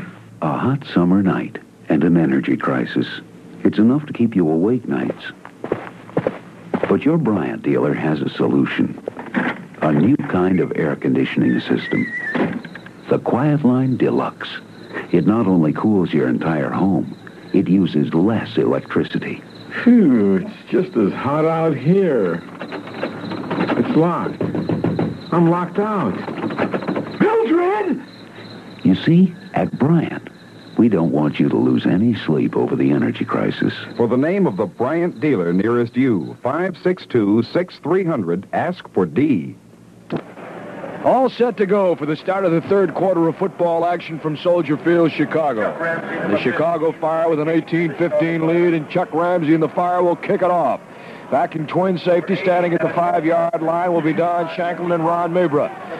Receiving the ball at the five is Shanklin. Shanklin the 15, 20, 25, 25, 27, 28, bang down hard. It was really swarmed under that time. Rudy Kuechenberg put the noose around his neck to start things off, and three or four other the fire were right there to help him down. So it'll be first and 10 at the 28-yard line. Sherman Jarmone from Nebraska. We haven't said too much about him. 6'3", 235. Started out with the fire. They put him on the inactive list and then activated him two weeks ago, and now he's getting a good look. Ron Porter comes into the fire defensive alignment. And now there's a, a penalty that was thrown on the field, and the Fire are being talked to by the referee. And it appears that the penalty is going to be against the Philadelphia Bell. Let's find out. It was an offsides call against Philadelphia, declined by Chicago. So the ball will be at the 28 and a half yard line. First and 10, King Corcoran. Corcoran and Allen A. Train Thompson really did some dazzling things the uh, first half. Claude Watts, a running back. A-Train out of the I formation. Down below, they've got Linzy Cole, wide receiver up above Don Shanklin. They're going to give it now. That's number 22, A-Train. The tailback on that eye. He cracks in over the right side, gets himself a few yards. Ken Sanduck. That big defensive tackle on the far side made the stop. But not before he got five. It's a second and five. We've got a message here, Eddie. Uh, you just mentioned Ken Sanduck. We've got a message to say hello to the huge Ken Sanduck. And that's from his fan club and cheering section that are here tonight. The uh, the fans are beginning to pick their favorites. Ken's got his own fan club. That's what we like to hear. Start your fan club. Send them, uh, us the information, and we'll push it on the air for you. Okay, running back in motion. That's Allen A. Train Thompson. Snap. Here's Corcoran. Pumps once. He's swarmed. He's hit. He's nailed, and he throws it away. Could be intentional grounding there if they get smart. But he threw it close to an intended receiver, an eligible receiver. But Chuck Bailey ran right in over the center that time and poured the coals to King Corcoran. Corcoran's a pretty husky guy. He's six feet, 210. And as you heard at halftime, a bit of an eccentric, I guess you might say, would be a little bit of an understatement. But and you now remember it'll what he said. five. You remember what he said, Ed? He's matured now. He's uh, he's got a little more conservative. Yeah, he's only got five cars he's driving now. Well, I guess uh, you got to live life. And he's a glowing example of three-man front, got four linebackers, unbalanced line, single back. They got a slot formation to the nearest side, wide receiver up on top in motion. A-train from near to far. Dropping straight back. Dropping to the 25. Corcoran swarmed again, steps up in the pocket. He's got a man at the 40-yard line, over the 40 to the 49-50. Mike Carter. Mike Carter, a second string tight end. And that time they had him and lost him, Mike. And a big, big pass that time by the King. He is really cool under fire. Corcoran was lucky to get that ball up. As you say, he's cool. He stands there. He steps up. He doesn't mind those guys. Somehow he gets it away. The offensive line of the uh, Philadelphia Bell are all rookies. They're young guys. He's uh, a whole bunch of young guys, and they're they're having a little trouble blocking that defensive line of the Fire. Okay, they got a slot formation to the near side. Solo running back is Claude Watts. They got A-Train in the slot to the near side. Don Shanklin, the wide receiver, up above. Corcoran drops back to the 45. He lets it fly. Long bomb. Intercepted. Joe Womack again. Oh, and as he starts to get up, he is really nailed. He was really hit as he started to get up. Number 84, Carter, came down, and as Womack was on his way up to one knee, Carter really pounced on him. But the ball goes over to the Chicago Fire on the second interception of the night by Joe Womack. And Womack, that free safety, is really doing a fine job of playing the ball. Yes, he is. And his second interception of the night. You know, I just got corrected, Eddie, by our uh, our statistician, Terry Beacom. He says King Corcoran is now a mature eccentric. I guess, where did he come up with that one? I don't know. What does it mean? Not bad for a guy who didn't go to Yale. All right. You've got the split backs, and you've got a slot to the left side. Carter on the second man, giving coming this way. That's at Cyril Pinder. He gets running into the 20, 25, 30, still going. Gets a block. 35, 40, 45, 50. Midfield, still going. Runs out from under attack on the ball. At a 37-yard line. Oh, what a run that time by Cyril. 37 and a half yard line. First and 10, Mike. An excellent field position with time, the clock, and possession all in their favor. Jimmy Seymour, the veteran, saying to the younger player Wyatt, you don't want a penalty here. You don't want to give them any more yardage than you have to. Don't let them move down inside there. A smart play on Jim's part. Keep keep the players cool. If, if somebody's going to lose their temper, make sure it's the other team. And unlike last week, Mike, when they started to leave in wholesale numbers, no one leaving this stadium here tonight. They're hanging on tight. 25-22 the score. 8.59 to play here in the football game. And down on the field, the fire huddling defensively. Ron Porter calling the shots. Big Ken Sandar. And up front with uh, Mick Henrik. And number 75, Chuck Bailey. Also in there, Rich Brewer, Hal Phillips. Maybe a round out, 89 Sherman Jarmone, who has played a lot of football here tonight. 27 Walter Roan. The free safety is Joe Womack. And the cornerman on the far side, Harry Howard. Something we haven't mentioned tonight, Eddie, is where some of these players from the Philadelphia team came from. Ron Waller coached for several years in the Atlantic Coast Football League, and he's just got a lot of players that he brought with him from semi-pro leagues out east, and some pretty good players, too. Mike, I got a feeling we're going to see a real doozy of a formation here. So good that Corcoran brought him up there and decided he wanted to bring him back and make sure they went to the right spots. Now the ball is at the 48-yard line. First and 10, the clock not rolling, 8.59 to play. Boy, oh boy, I'm telling you, that miscue, did that hurt. High formation, Claude Watts up. Standing up now, Alan A-Train. Pitch it back to A-Train. Swing on the far side. Cuts inside the 50 down to the 45-yard line. A-Train Thompson gets seven yards. Make it a second and three. Kuechenberg and Harry Howard were there to put him down, but not before he picked up seven on the play, and that's the kind of yardage that cannot afford to give up. Well, that was a big gain on that play, a good end run for them. I, I mentioned the Atlantic Coast Football League. Ron Waller, who coached the uh, Pottstown Firebirds and the Norfolk team, he's got three players, uh, King Corcoran, Cla- Claude Watts, John Land, all that played for him down in Pottstown. Don Shanklin, wide receiver split out this way. 86, Paul Dunn. In the slot on the far on the right side, number 80 is Don Shanklin. Looking back this way, Corcoran getting a rush. He let it go and he hit Claude Watts. He's going to go. 10, 5, into the end zone for a touchdown. As King Corcoran got nailed as he let it go, and Philadelphia, with 8.13 to play, has gone ahead in the football game. 29-25. And how big that mistake looks right now. Well, you have to give Philadelphia credit for good aggressive play. They, on that defensive play, third down situation, they came in, nailed Virgil back there in the 25-yard line, gave them a chance to get field position, and came right back with a couple of big plays. Of, that's probably King Corcoran's best pass tonight to a uh, wide-open Claude Watts. Boy, that really hurt.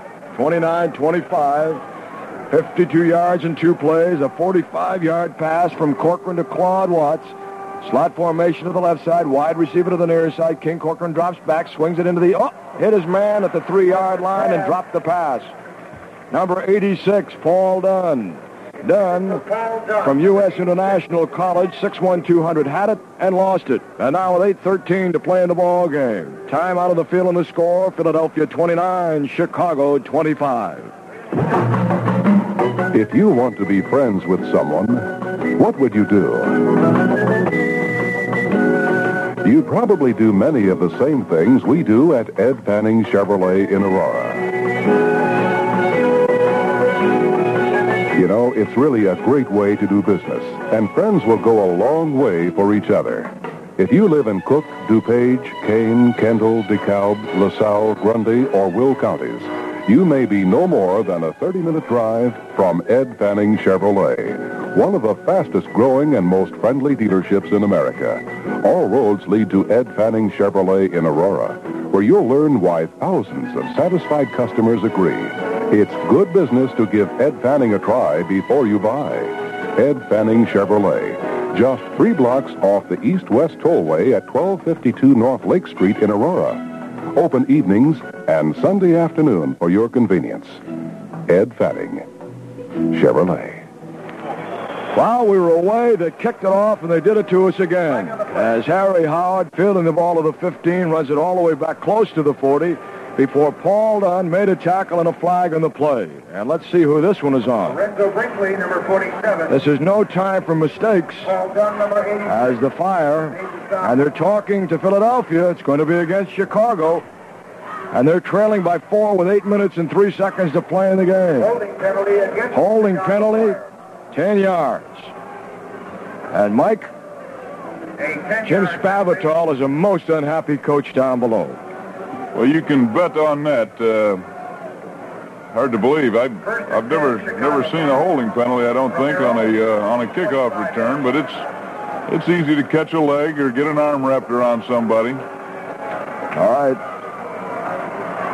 At the center position is Guy Murdock. The quarterback is Carter. Wide receiver up on top is Dolbin. Down below, James Scott. Pitch it back to Pinder. He's had a night. This time he cracks in over the 25, close to the 30.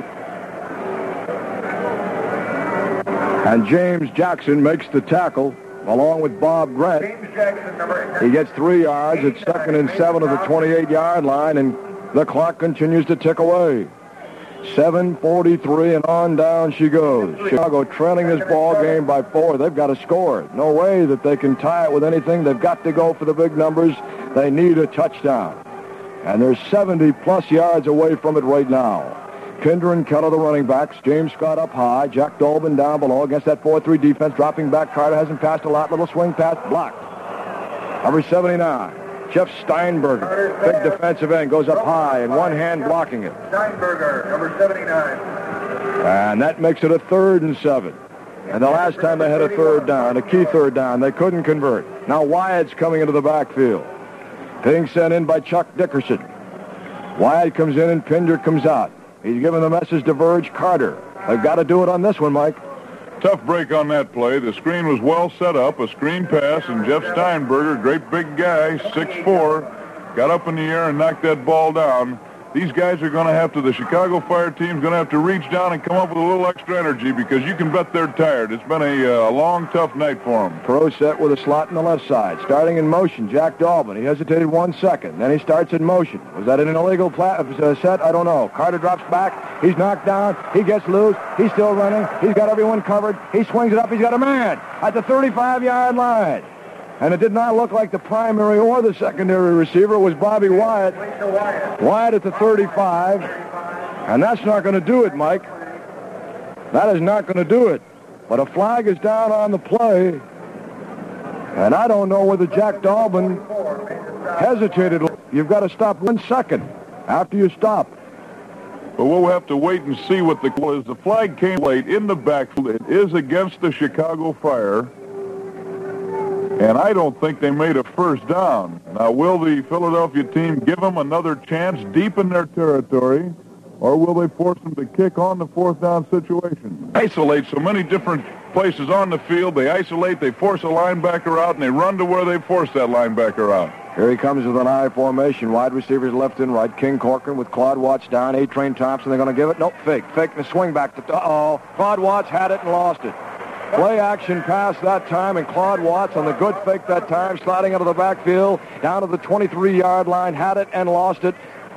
And the fire defensive secondary was burned, and burned bad. Richard Brewer came over, Harry Howard, but it would have been too late because Watts would have been off to the races had he been able to pull it in. They spotted something from the press box, and they took advantage of it, but Claude Watts could not hang on. Corcoran caught the Chicago Fire in a blitz situation. Richard Brewer was coming in on the pass rush, and he's the only man available to cover that backfield man coming out, Claude Watts. We'll have a timeout on the field. Timeout now with 3.21 to play in the score. Philadelphia 29, Chicago 25. If you like a beer with flavor, mention my name. Mabel, another black label. Label Beer. America's lusty, lively beer. It's got taste that comes through.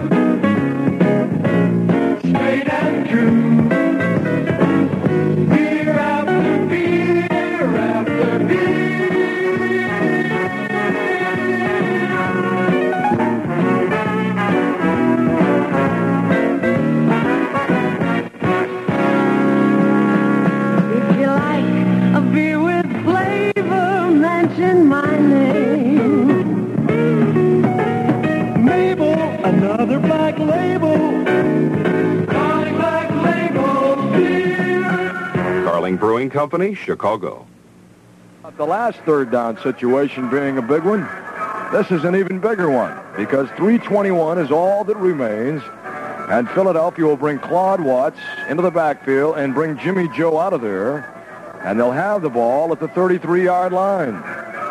And of course, if they stop him, I would say they still would have to uh, to go with the punt, even though they're down on the 32-yard line. I don't, I don't think they would attempt a field goal. However, they do have the wind with them. It seems to have died down a little bit. It'd be interesting to see if the fire can stop them. All right, King Corcoran, the quarterback. The sole running back behind him is Claude Watts. Slot to the left, Alan A. Train Thompson in the slot. To the near side, Don Shanklin. Fire with an up front uh, line. They got a pretty good rush going here. Fakes to give Claude Watts. Uh-oh, Corcoran throwing long. Got a man. Overshoots him at the 15-yard line. 84 in the play action pass. Mike Carter was down there, but Harry Howard was defending him. Is Chicago not fooled by that at all? And right now, King Corcoran is having words with one of his uh, backs, Claude Watts, who may have missed a call on that play. King Corcoran having words in the field with one of his own backs, trying to get him straightened out. So it becomes a fourth and five at the 33, and Mike, I don't know. You can never tell about this Philadelphia team. They're sending Warner back. He's standing at his own 47. They're going to triangle to the coffin corner, force Chicago deep probably, and let them try and work against the clock with as much of the field to work with as they have to have. But they're going to try and set him back. Warner now. He kicks it for the coffin corner. Sails it deep to the corner. And that ball went out of bounds very close to the goal line.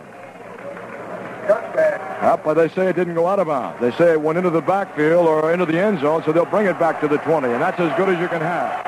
And now the crowd coming behind the Chicago Fire, coming alive, and hopes that this team will pick it up and drive it 80 yards for the score they've got to have to win their fifth game of the year. Chicago, four wins and a loss. Philadelphia, three wins and two losses. And Chicago with the backs to the wall, literally now, trailing it by four. Urge Carter will come against that Philadelphia defense that was number two in the World Football League at the start of tonight's action. Pro set backfield, Kellar and Pinder the running back, dropping back.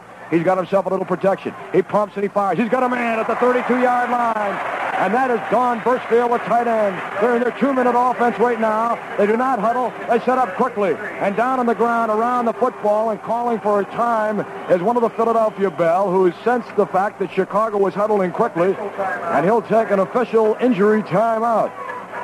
Well, if he's not injured, it was a very smart move by Philadelphia. If he was injured, well, we certainly hope that he's not hurt. It's one of their linebackers. Picture now just popping into the screen. Number 50, Bobby Grant. He's going to hobble off the field.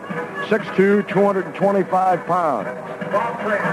We haven't given his name nick, nickname yet. He's uh, Mr. Moto, which must come from his uh, karate proficiency. And I'll tell you what, he makes Mr. Clean look like he never knew what was going with the with the big build. He has really put together that guy. Okay, any, anyone that big, why does he learn karate? Okay, at the 30-yard line, first and 10, Verge Carter, same setup, split backfield, dropping back, pumps fire, got a man again. And this time intended for Birchfield at the 38, and hit from behind by Wally Dempsey, number 55, who came in to help out on the play, Mike Riley. So that play goes incomplete, and it kills the clock with 2.47. Plenty of time, trailing it by four, and a lot of excitement. Coming back in there now, number 58, Mike Mansfield, number 50, Grant. So he wasn't hurt too seriously. Verge is going to have to go to the air, something he hasn't done all night, and start trying some of those pass plays. He has not gone to James Scott at all. He had 27 receptions at the start of the activity. He drops back, second and 10. He fires this way. He's got Scott. Scott with a great move at the 35 of a 45-yard line. And three of the Philadelphia Bell wrapped their arms around him and put a stand-up tackle on him. Benny Johnson, number 58 Mansfield, number 53 Kroll. Now they were all there, but not before James Scott picked up a first down at the 45-yard line. And the first pass reception, if I'm not mistaken, for James Scott tonight. Now, there's a flag on the play somewhere out there. Did somebody just... Uh... What are we going to have now? Must have been against Philadelphia because they've declined the penalty. And that's exactly what's going to happen. First and 10, it was against Philadelphia. Chicago with the ball at the 46. No mistakes. Split backfield. Kellar and Pinder. Wide receiver down below James Scott. Now Carter tells him to get in the backfield to make it legal. Dolbin was on the uh, line of scrimmage the other way. Got a man! Birchfield at the 30, inside the 30 to the 27-yard line. Just a fantastic catch by Don Birchfield then. Wide open. He went straight down the field. Bird threw the pass a little bit high, but Birchfield was able to juggle it on his fingertips and get it. 27-yard line is where it is. Make it the 28 and the first and 10, and they're moving. 2.12 to play in the ball game. They do not huddle. They just line up. Carter, Carter, little pitch out. He's got a man. Kellar at the 25, down to the 24, still going, and hammered from behind, and finally drawn down at the 25-yard line. And the two-minute warning should be up before Wally Dempsey hammered him down. Boy, I'm telling you, Kellar got hit by three, four. Let's see. They hit him so hard they crashed with themselves. Grant was there. Dempsey was there. Mabra was there. And a timeout, the two-minute warning. Timeout, the score on the field.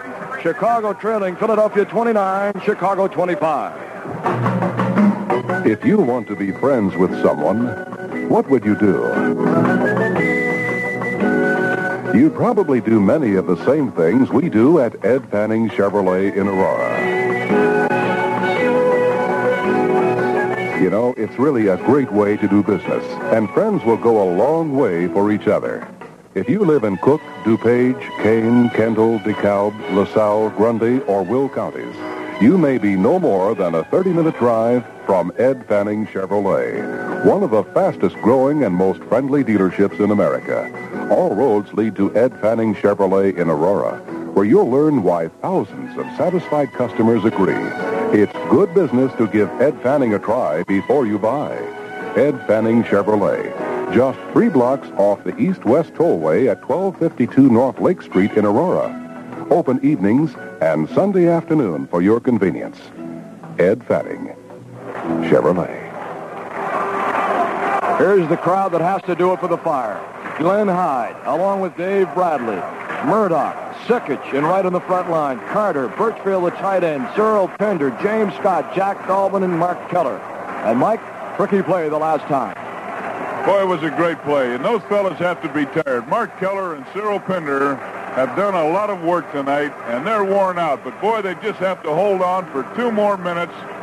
Going to have to be some big plays. On the 25-yard line, the officials huddling down there around the ball, and it looks like now they're going to let them get back to playing ball.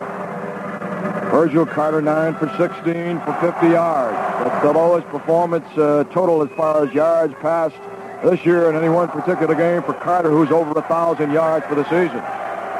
Fact, Virgil Carter's had a great, great year so far, and they're huddling now, now over the ball. Split backs, Kellar and Pinder. Wing back to the near far side. Wide receiver down below. Snap roll back. Here's a little swing pass again. Down to the 25, to the 24. Still going Kellar. Kellar inside the 20 and out of bounds. Oh, what an effort by Mark Kellar. He had to kill the clock. He got it down to a minute and 50 seconds, and he carried a linebacker with him. Bobby Grant, that karate expert. He really got a taste of what Mark Kellar's all about there as he hit Kellar back on the 25-yard line, and Kellar dragged him all the way down to the 19-yard line and out of bounds. And Kellar doing a great job. Mark Kellar, who usually chooses to run over a man than run around him, did put a move on Bob Grant, got by him. Bob Grant just able to hang on to his shirt and finally pull him down. Got them down to a second and less than a yard. No, now it's third down. They're moving the, the roll-a-down marker down. Third down and less than a yard. Third and one at the 19-yard line. Listen to the crowd in Chicago as they yell, go, go. And the Chicago fire out and over the ball. Murdock and Carter asking for quiet. Split backs. Wide receiver to the far side. Dolbin down below. Jack Scott. Third and one, and they start. Uh-oh.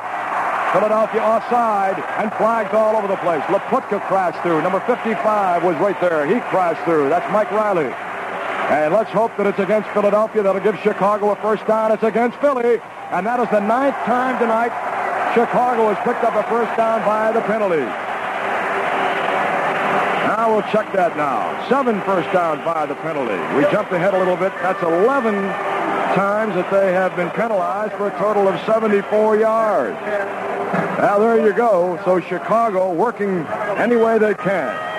Wide in, Cyril Pinder out. Here they come, Mike, and they're inside the 15, down to the 14-yard line. A minute and 50 to play in the ball game.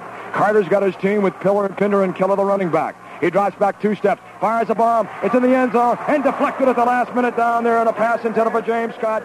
Just a quick drop back in the pitch, and Benny Johnson was right there. He had man-to-man coverage on him on a little pass down in the end zone that uh, Mark uh, Carter just dropped back two steps and let it fly, and James Scott was there, but Benny Johnson went high to deflect at the last he, minute. He took the big gamble, the big shot. He's been throwing the short passes, throwing to his tight end in the middle. He thought he'd try and beat him on one big play for a touchdown, but I don't think Bird's going to be able to do that because Benny Johnson and Ron Mabra are playing very loose on the outside. They don't want that score to go over their head. Bob Wyatt out, Cyril Pinder back in. He's done it on the ground. He's going to have to go that way again, I think. Pinder and Kellar have been phenomenal tonight. It's only justice that they should get it and go. Here's a delay. Uh-oh, kid. Bang! Kellar with no room. He broke a tackle. He's down to the 10-yard line. He was hit at the line of scrimmage, and I don't know how he broke that tackle. Craven finally stopped him, but it was number 79 who hit him right at the line of scrimmage, Jeff Steinberger. And I'll never know how he made that uh, break there, Mike. Uh, they're going to give him three yards on it and say that he ran out of bounds at the 11-yard line. So it's a third and seven, and oh, how big this one is. He covered a lot of ground without gaining too much because it's third and seven. This is the play of the game. And, Mike, there's no way they can go. They're going to have to take both downs and hope that they can get it close to a first down and then hammer it in. A field goal won't help. Third and seven at the 11-yard line. Carter, they're down, off the I formation. Stops, rolls back, play action. He pumps once. He's going to have to run. Get it away for it. Up the middle. Touchdown! Jack Dolbin. Jack Dolbin on a touchdown. Chicago, but a flag is down. A flag on the field. Oh, no. Let's hope that it isn't against Chicago. A holding call maybe against Steve Wright. Uh-oh. Against Philadelphia. Philadelphia call.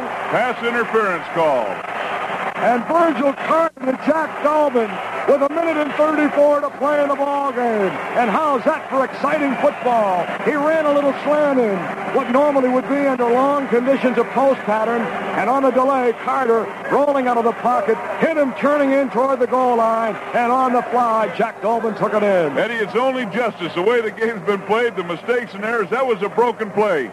Big rush on Burge. He had to break out of the pocket found Jack Dolbin in the open, trying to get away from the defensive men, got open. Two and a half yard line play action. Carter under the center guy, Murdock. He's got Pinder and Kellar, the running back, Scott and Dolbin. He drops back to the 10, plants a foot, fires into the end zone, and Dolbin is hung up.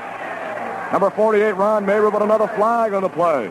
Another flag on the play. And boy, these penalties become so obvious at the end of the game. Penalties all over the place. An 80-yard drive.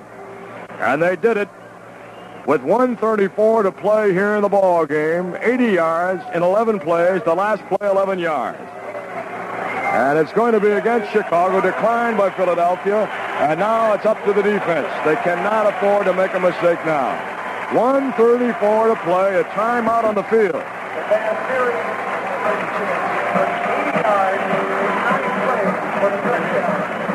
Eddie, there's plenty of time left in this game. A minute and 34 seconds.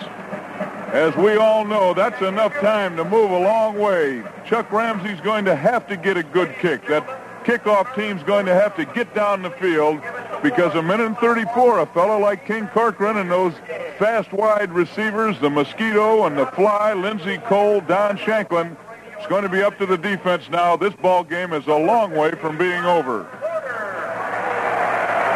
They've just announced the outstanding players of the game. Defensive player of the game was Ron Porter of the Chicago Fire. And the obvious call for the outstanding offensive player of the game, number 46, Cyril Pinder, who's had just a fantastic night. Virgil Carter now with two touchdown passes tonight, leading the World Football League with 13. Boy, is this exciting. Kicking off, south to north. Ball in the air, Ramsey. Good boot down to the 10-yard line. Giving ground, number 48, Mabra to the 15, 20, 25. Knock him down. Still on his feet. He's up over the 30 to the 35. And down with a minute 28 to play. And King Corcoran will have that much time to work with, and he'll have a long way to go. Keith Best, just activated this week, makes the tackle. At the 35-yard line, almost to the 36. King Corcoran in there with his offensive alignment. Keckman the center, Rickenback and Sakowitz at the guards. Lousy and Horosco at the tackles. Dunn at the tight end and Linzy Cole at the wide receiver. Corcoran along with Watson Thompson. Here they come out of the huddle. They come up over the ball. Ball at the 35 and a half yard line. Allen A. Train, Claude Watts in the slot. Number 86 in there, John Paul Dunn. 80, Don Shanklin, a flanker to the near side, dropping back all the way to the 15. Center screen, they got a man. He's up close to the 40-yard line. That's A. Train Thompson, and he's hauled down at the 40-yard line. Rich Brewer was the man that made the top tackle. The clock is rolling. A minute and 15, and it stopped right there. And we'll have to check those timeouts to find out exactly how many Philadelphia has left. I believe they only have one timeout left in the ball game. Eddie, I just got a little information here. We were just handed a note for uh, for the people who attended last week's game and who uh, missed their photo certificate that was given away at Family Portrait Night at Soldier Field last week. If they still have their ticket stubs, they can check in at a uh, Robert Hall store or all Wick stores and pick up a certificate for a portrait. Somehow that just doesn't seem too interesting to me now with the uh, Philadelphia Bell trying to go and win this ball game. But Ah, yeah. for the people that missed their certificate, they can still get it. But it'll seem interesting to you tomorrow. That I can promise you.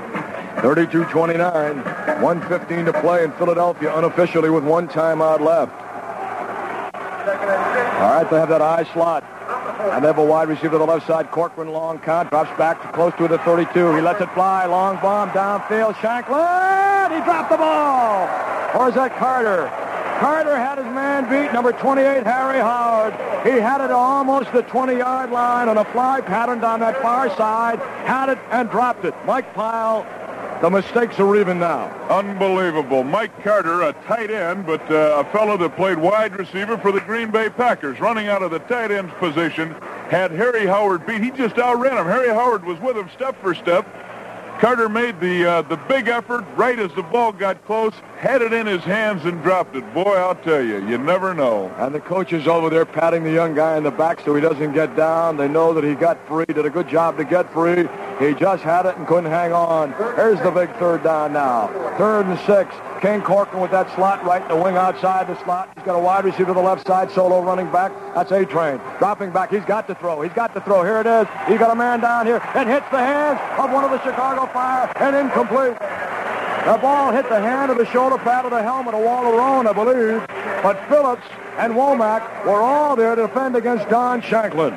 The man we've been looking for all night. They finally let him loose and sent him down the near side on the same kind of a fly pattern. And Philadelphia now with a fourth and six, uh, fourth and six at the 40 will have one more chance. And Mike, they've got to go for broke. They can't give it up now. I can't believe that call. King Corcoran must have just an unbelievable amount of confidence. For them to go for the bomb on third and five, he should have been going for that first down. There's still a minute to play, but I guess he figured he could pick it up on fourth five five yards. Same kind of a formation. Slot with a wing outside the slot. driving back. Corcoran pumps, pumps, gets good protection. Got a man. And he's completed the 45-yard line. It's complete to Linzy Cole at the 45-yard line. 53 seconds. 52. They can't afford another timeout. 50 and the clock is rolling. And now the Chicago Fire are hoping upon hopes that they can hold the Philadelphia Bell.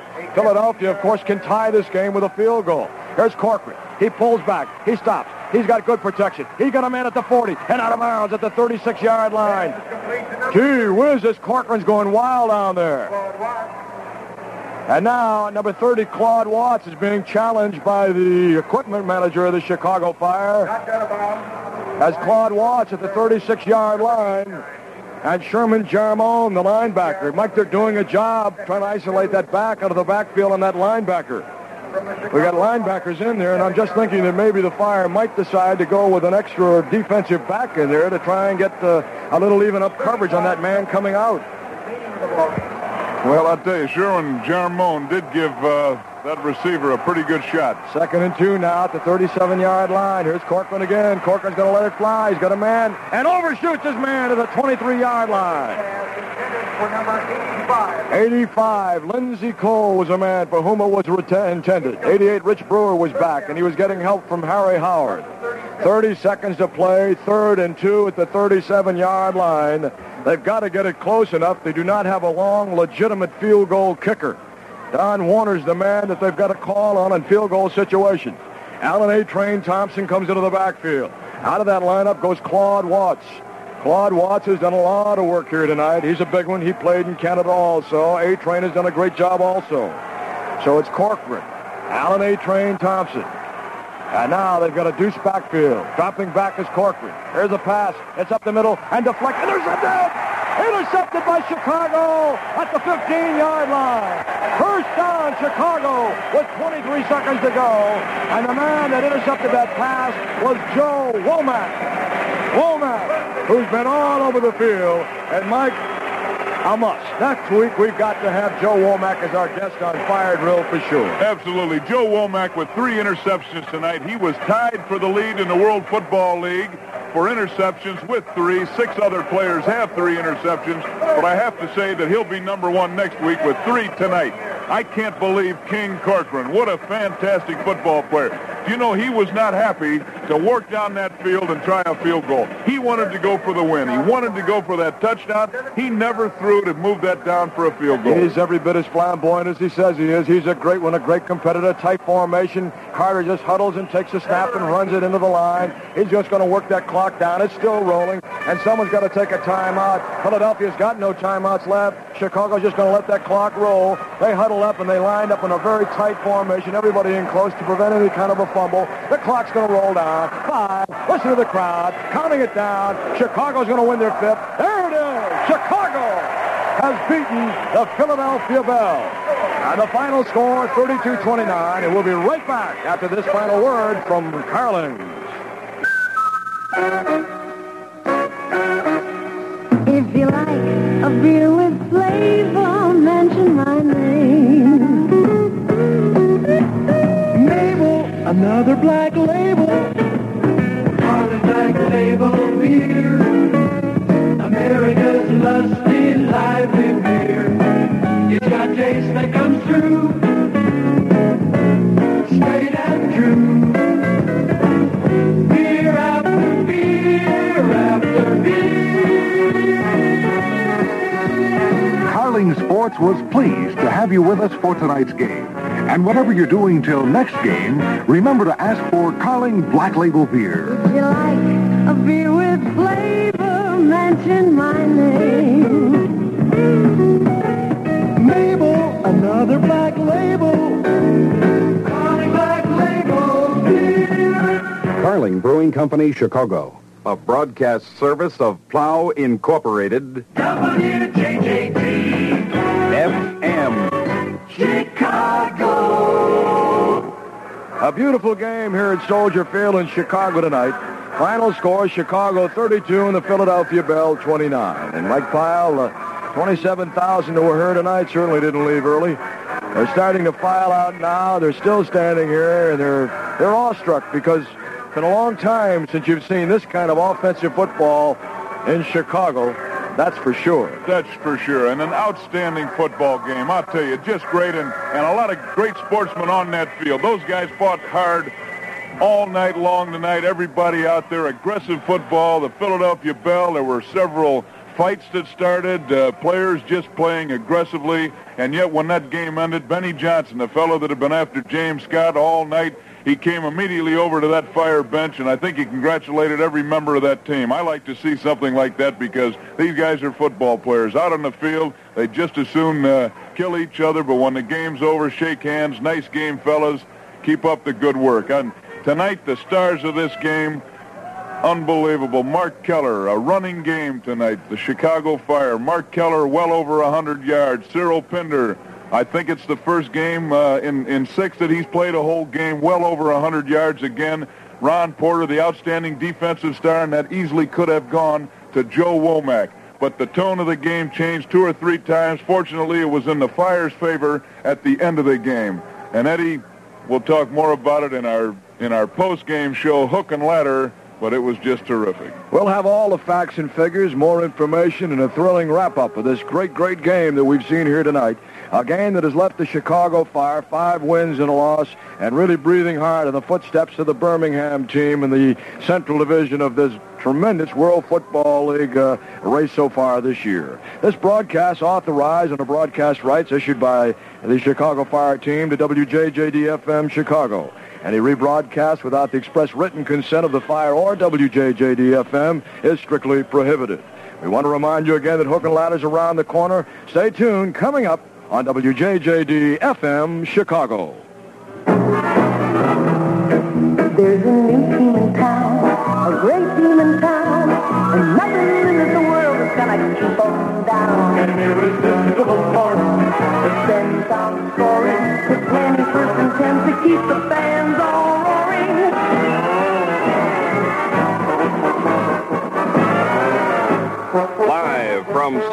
Field, the World Football League Chicago Fire versus the Philadelphia Bell. Brought to you by Carling Sports. Just say Mabel, another black label. America's lusty, lively beer. And by Ed Fanning Chevrolet. Just three blocks from the east-west tollway at 1252 North Lake Street in Aurora. This is old Louis cow, the lantern they say, and the hot fire in the old It's the team that wants to win it with a burning desire, so let's hear it, let's hear it for the Chicago Fire. Brian showing up. Brian when you're human. Brian when you're dry. Brian when you're freezing. Brian when you're fried.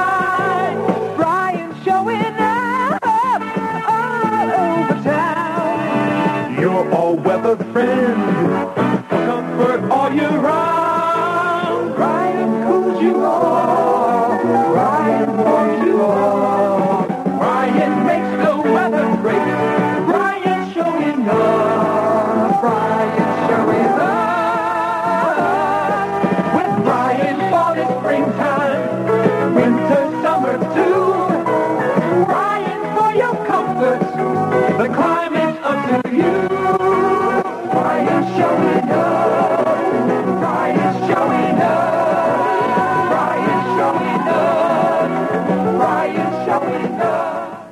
And Ladder. Post-game analysis and interviews brought to you by Grow Camping Headquarters, the largest camping service and sales center in Illinois, on U.S. Route 20, just west of Route 59, five miles east of Elgin. Hello once again, football fans, and we certainly hope by now Chicago Fire football fans because they've done it again. Another thrilling performance coming from behind with a minute and 34 seconds to go in this football game. Uh, defeated a very strong Philadelphia Bell team, and I must team that I think was going to be that impressive on the basis of what I saw about three weeks ago on a national television. I was looking for something completely different, but they showed me something here tonight, and the guy that showed me the most was one fellow by the name of King Corcoran, who has really got a lot of flair, fire, and flash, and a guy that football fans all over America would love to see play the game. Here's the way the scoring in the ball game went. Philadelphia dented first. They went over from the six-yard line on a Claude Watts six-yard run with 12.07 in the first quarter remaining. It was Philadelphia 7, Chicago nothing. Alan A. Train Thompson on the play-action run was good, and at that time, 12.07 in the quarter, they led 8 to nothing. Then, after Chicago had a drive that sputtered, Chuck Ramsey booted one, a 26-yard field goal to make it 8 to 3, and that was with 4:17 remaining in the first quarter.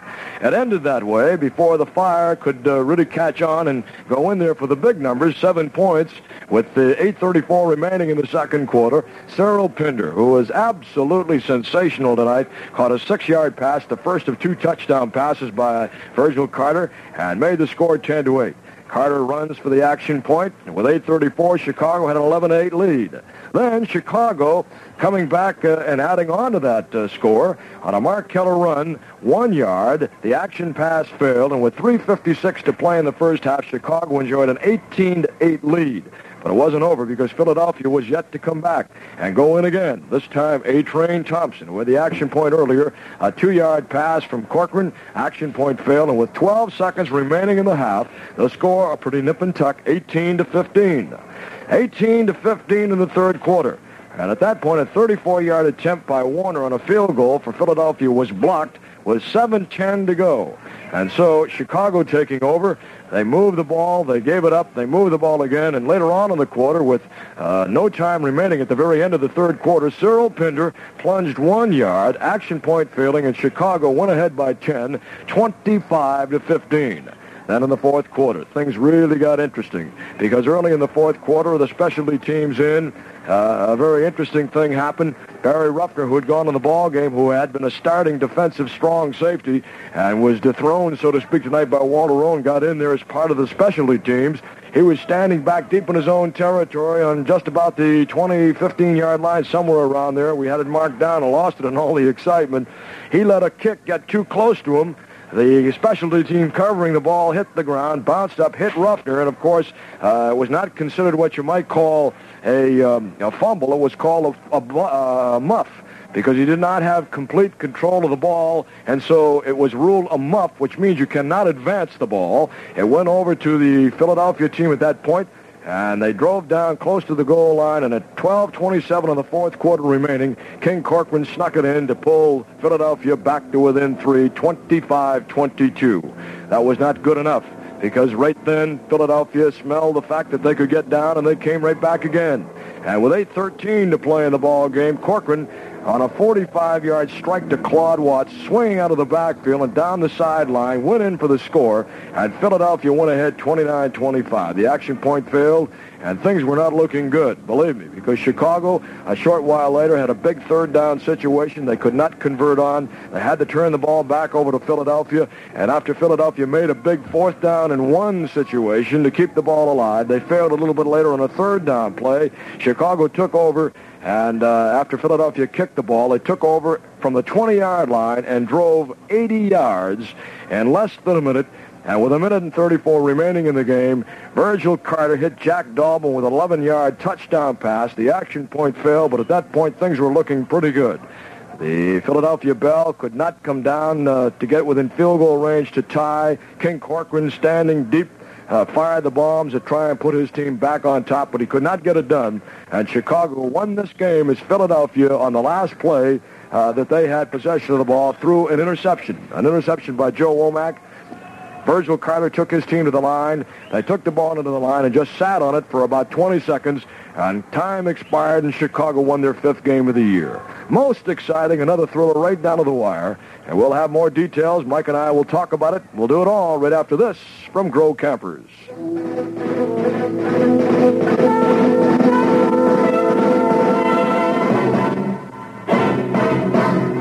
You can save hundreds of dollars on a camper, travel trailer, or motorhome at Grow Camping Headquarters on US 20, just west of Route 59, five miles east of Elgin. They're the largest camping center in sales and in service in Illinois.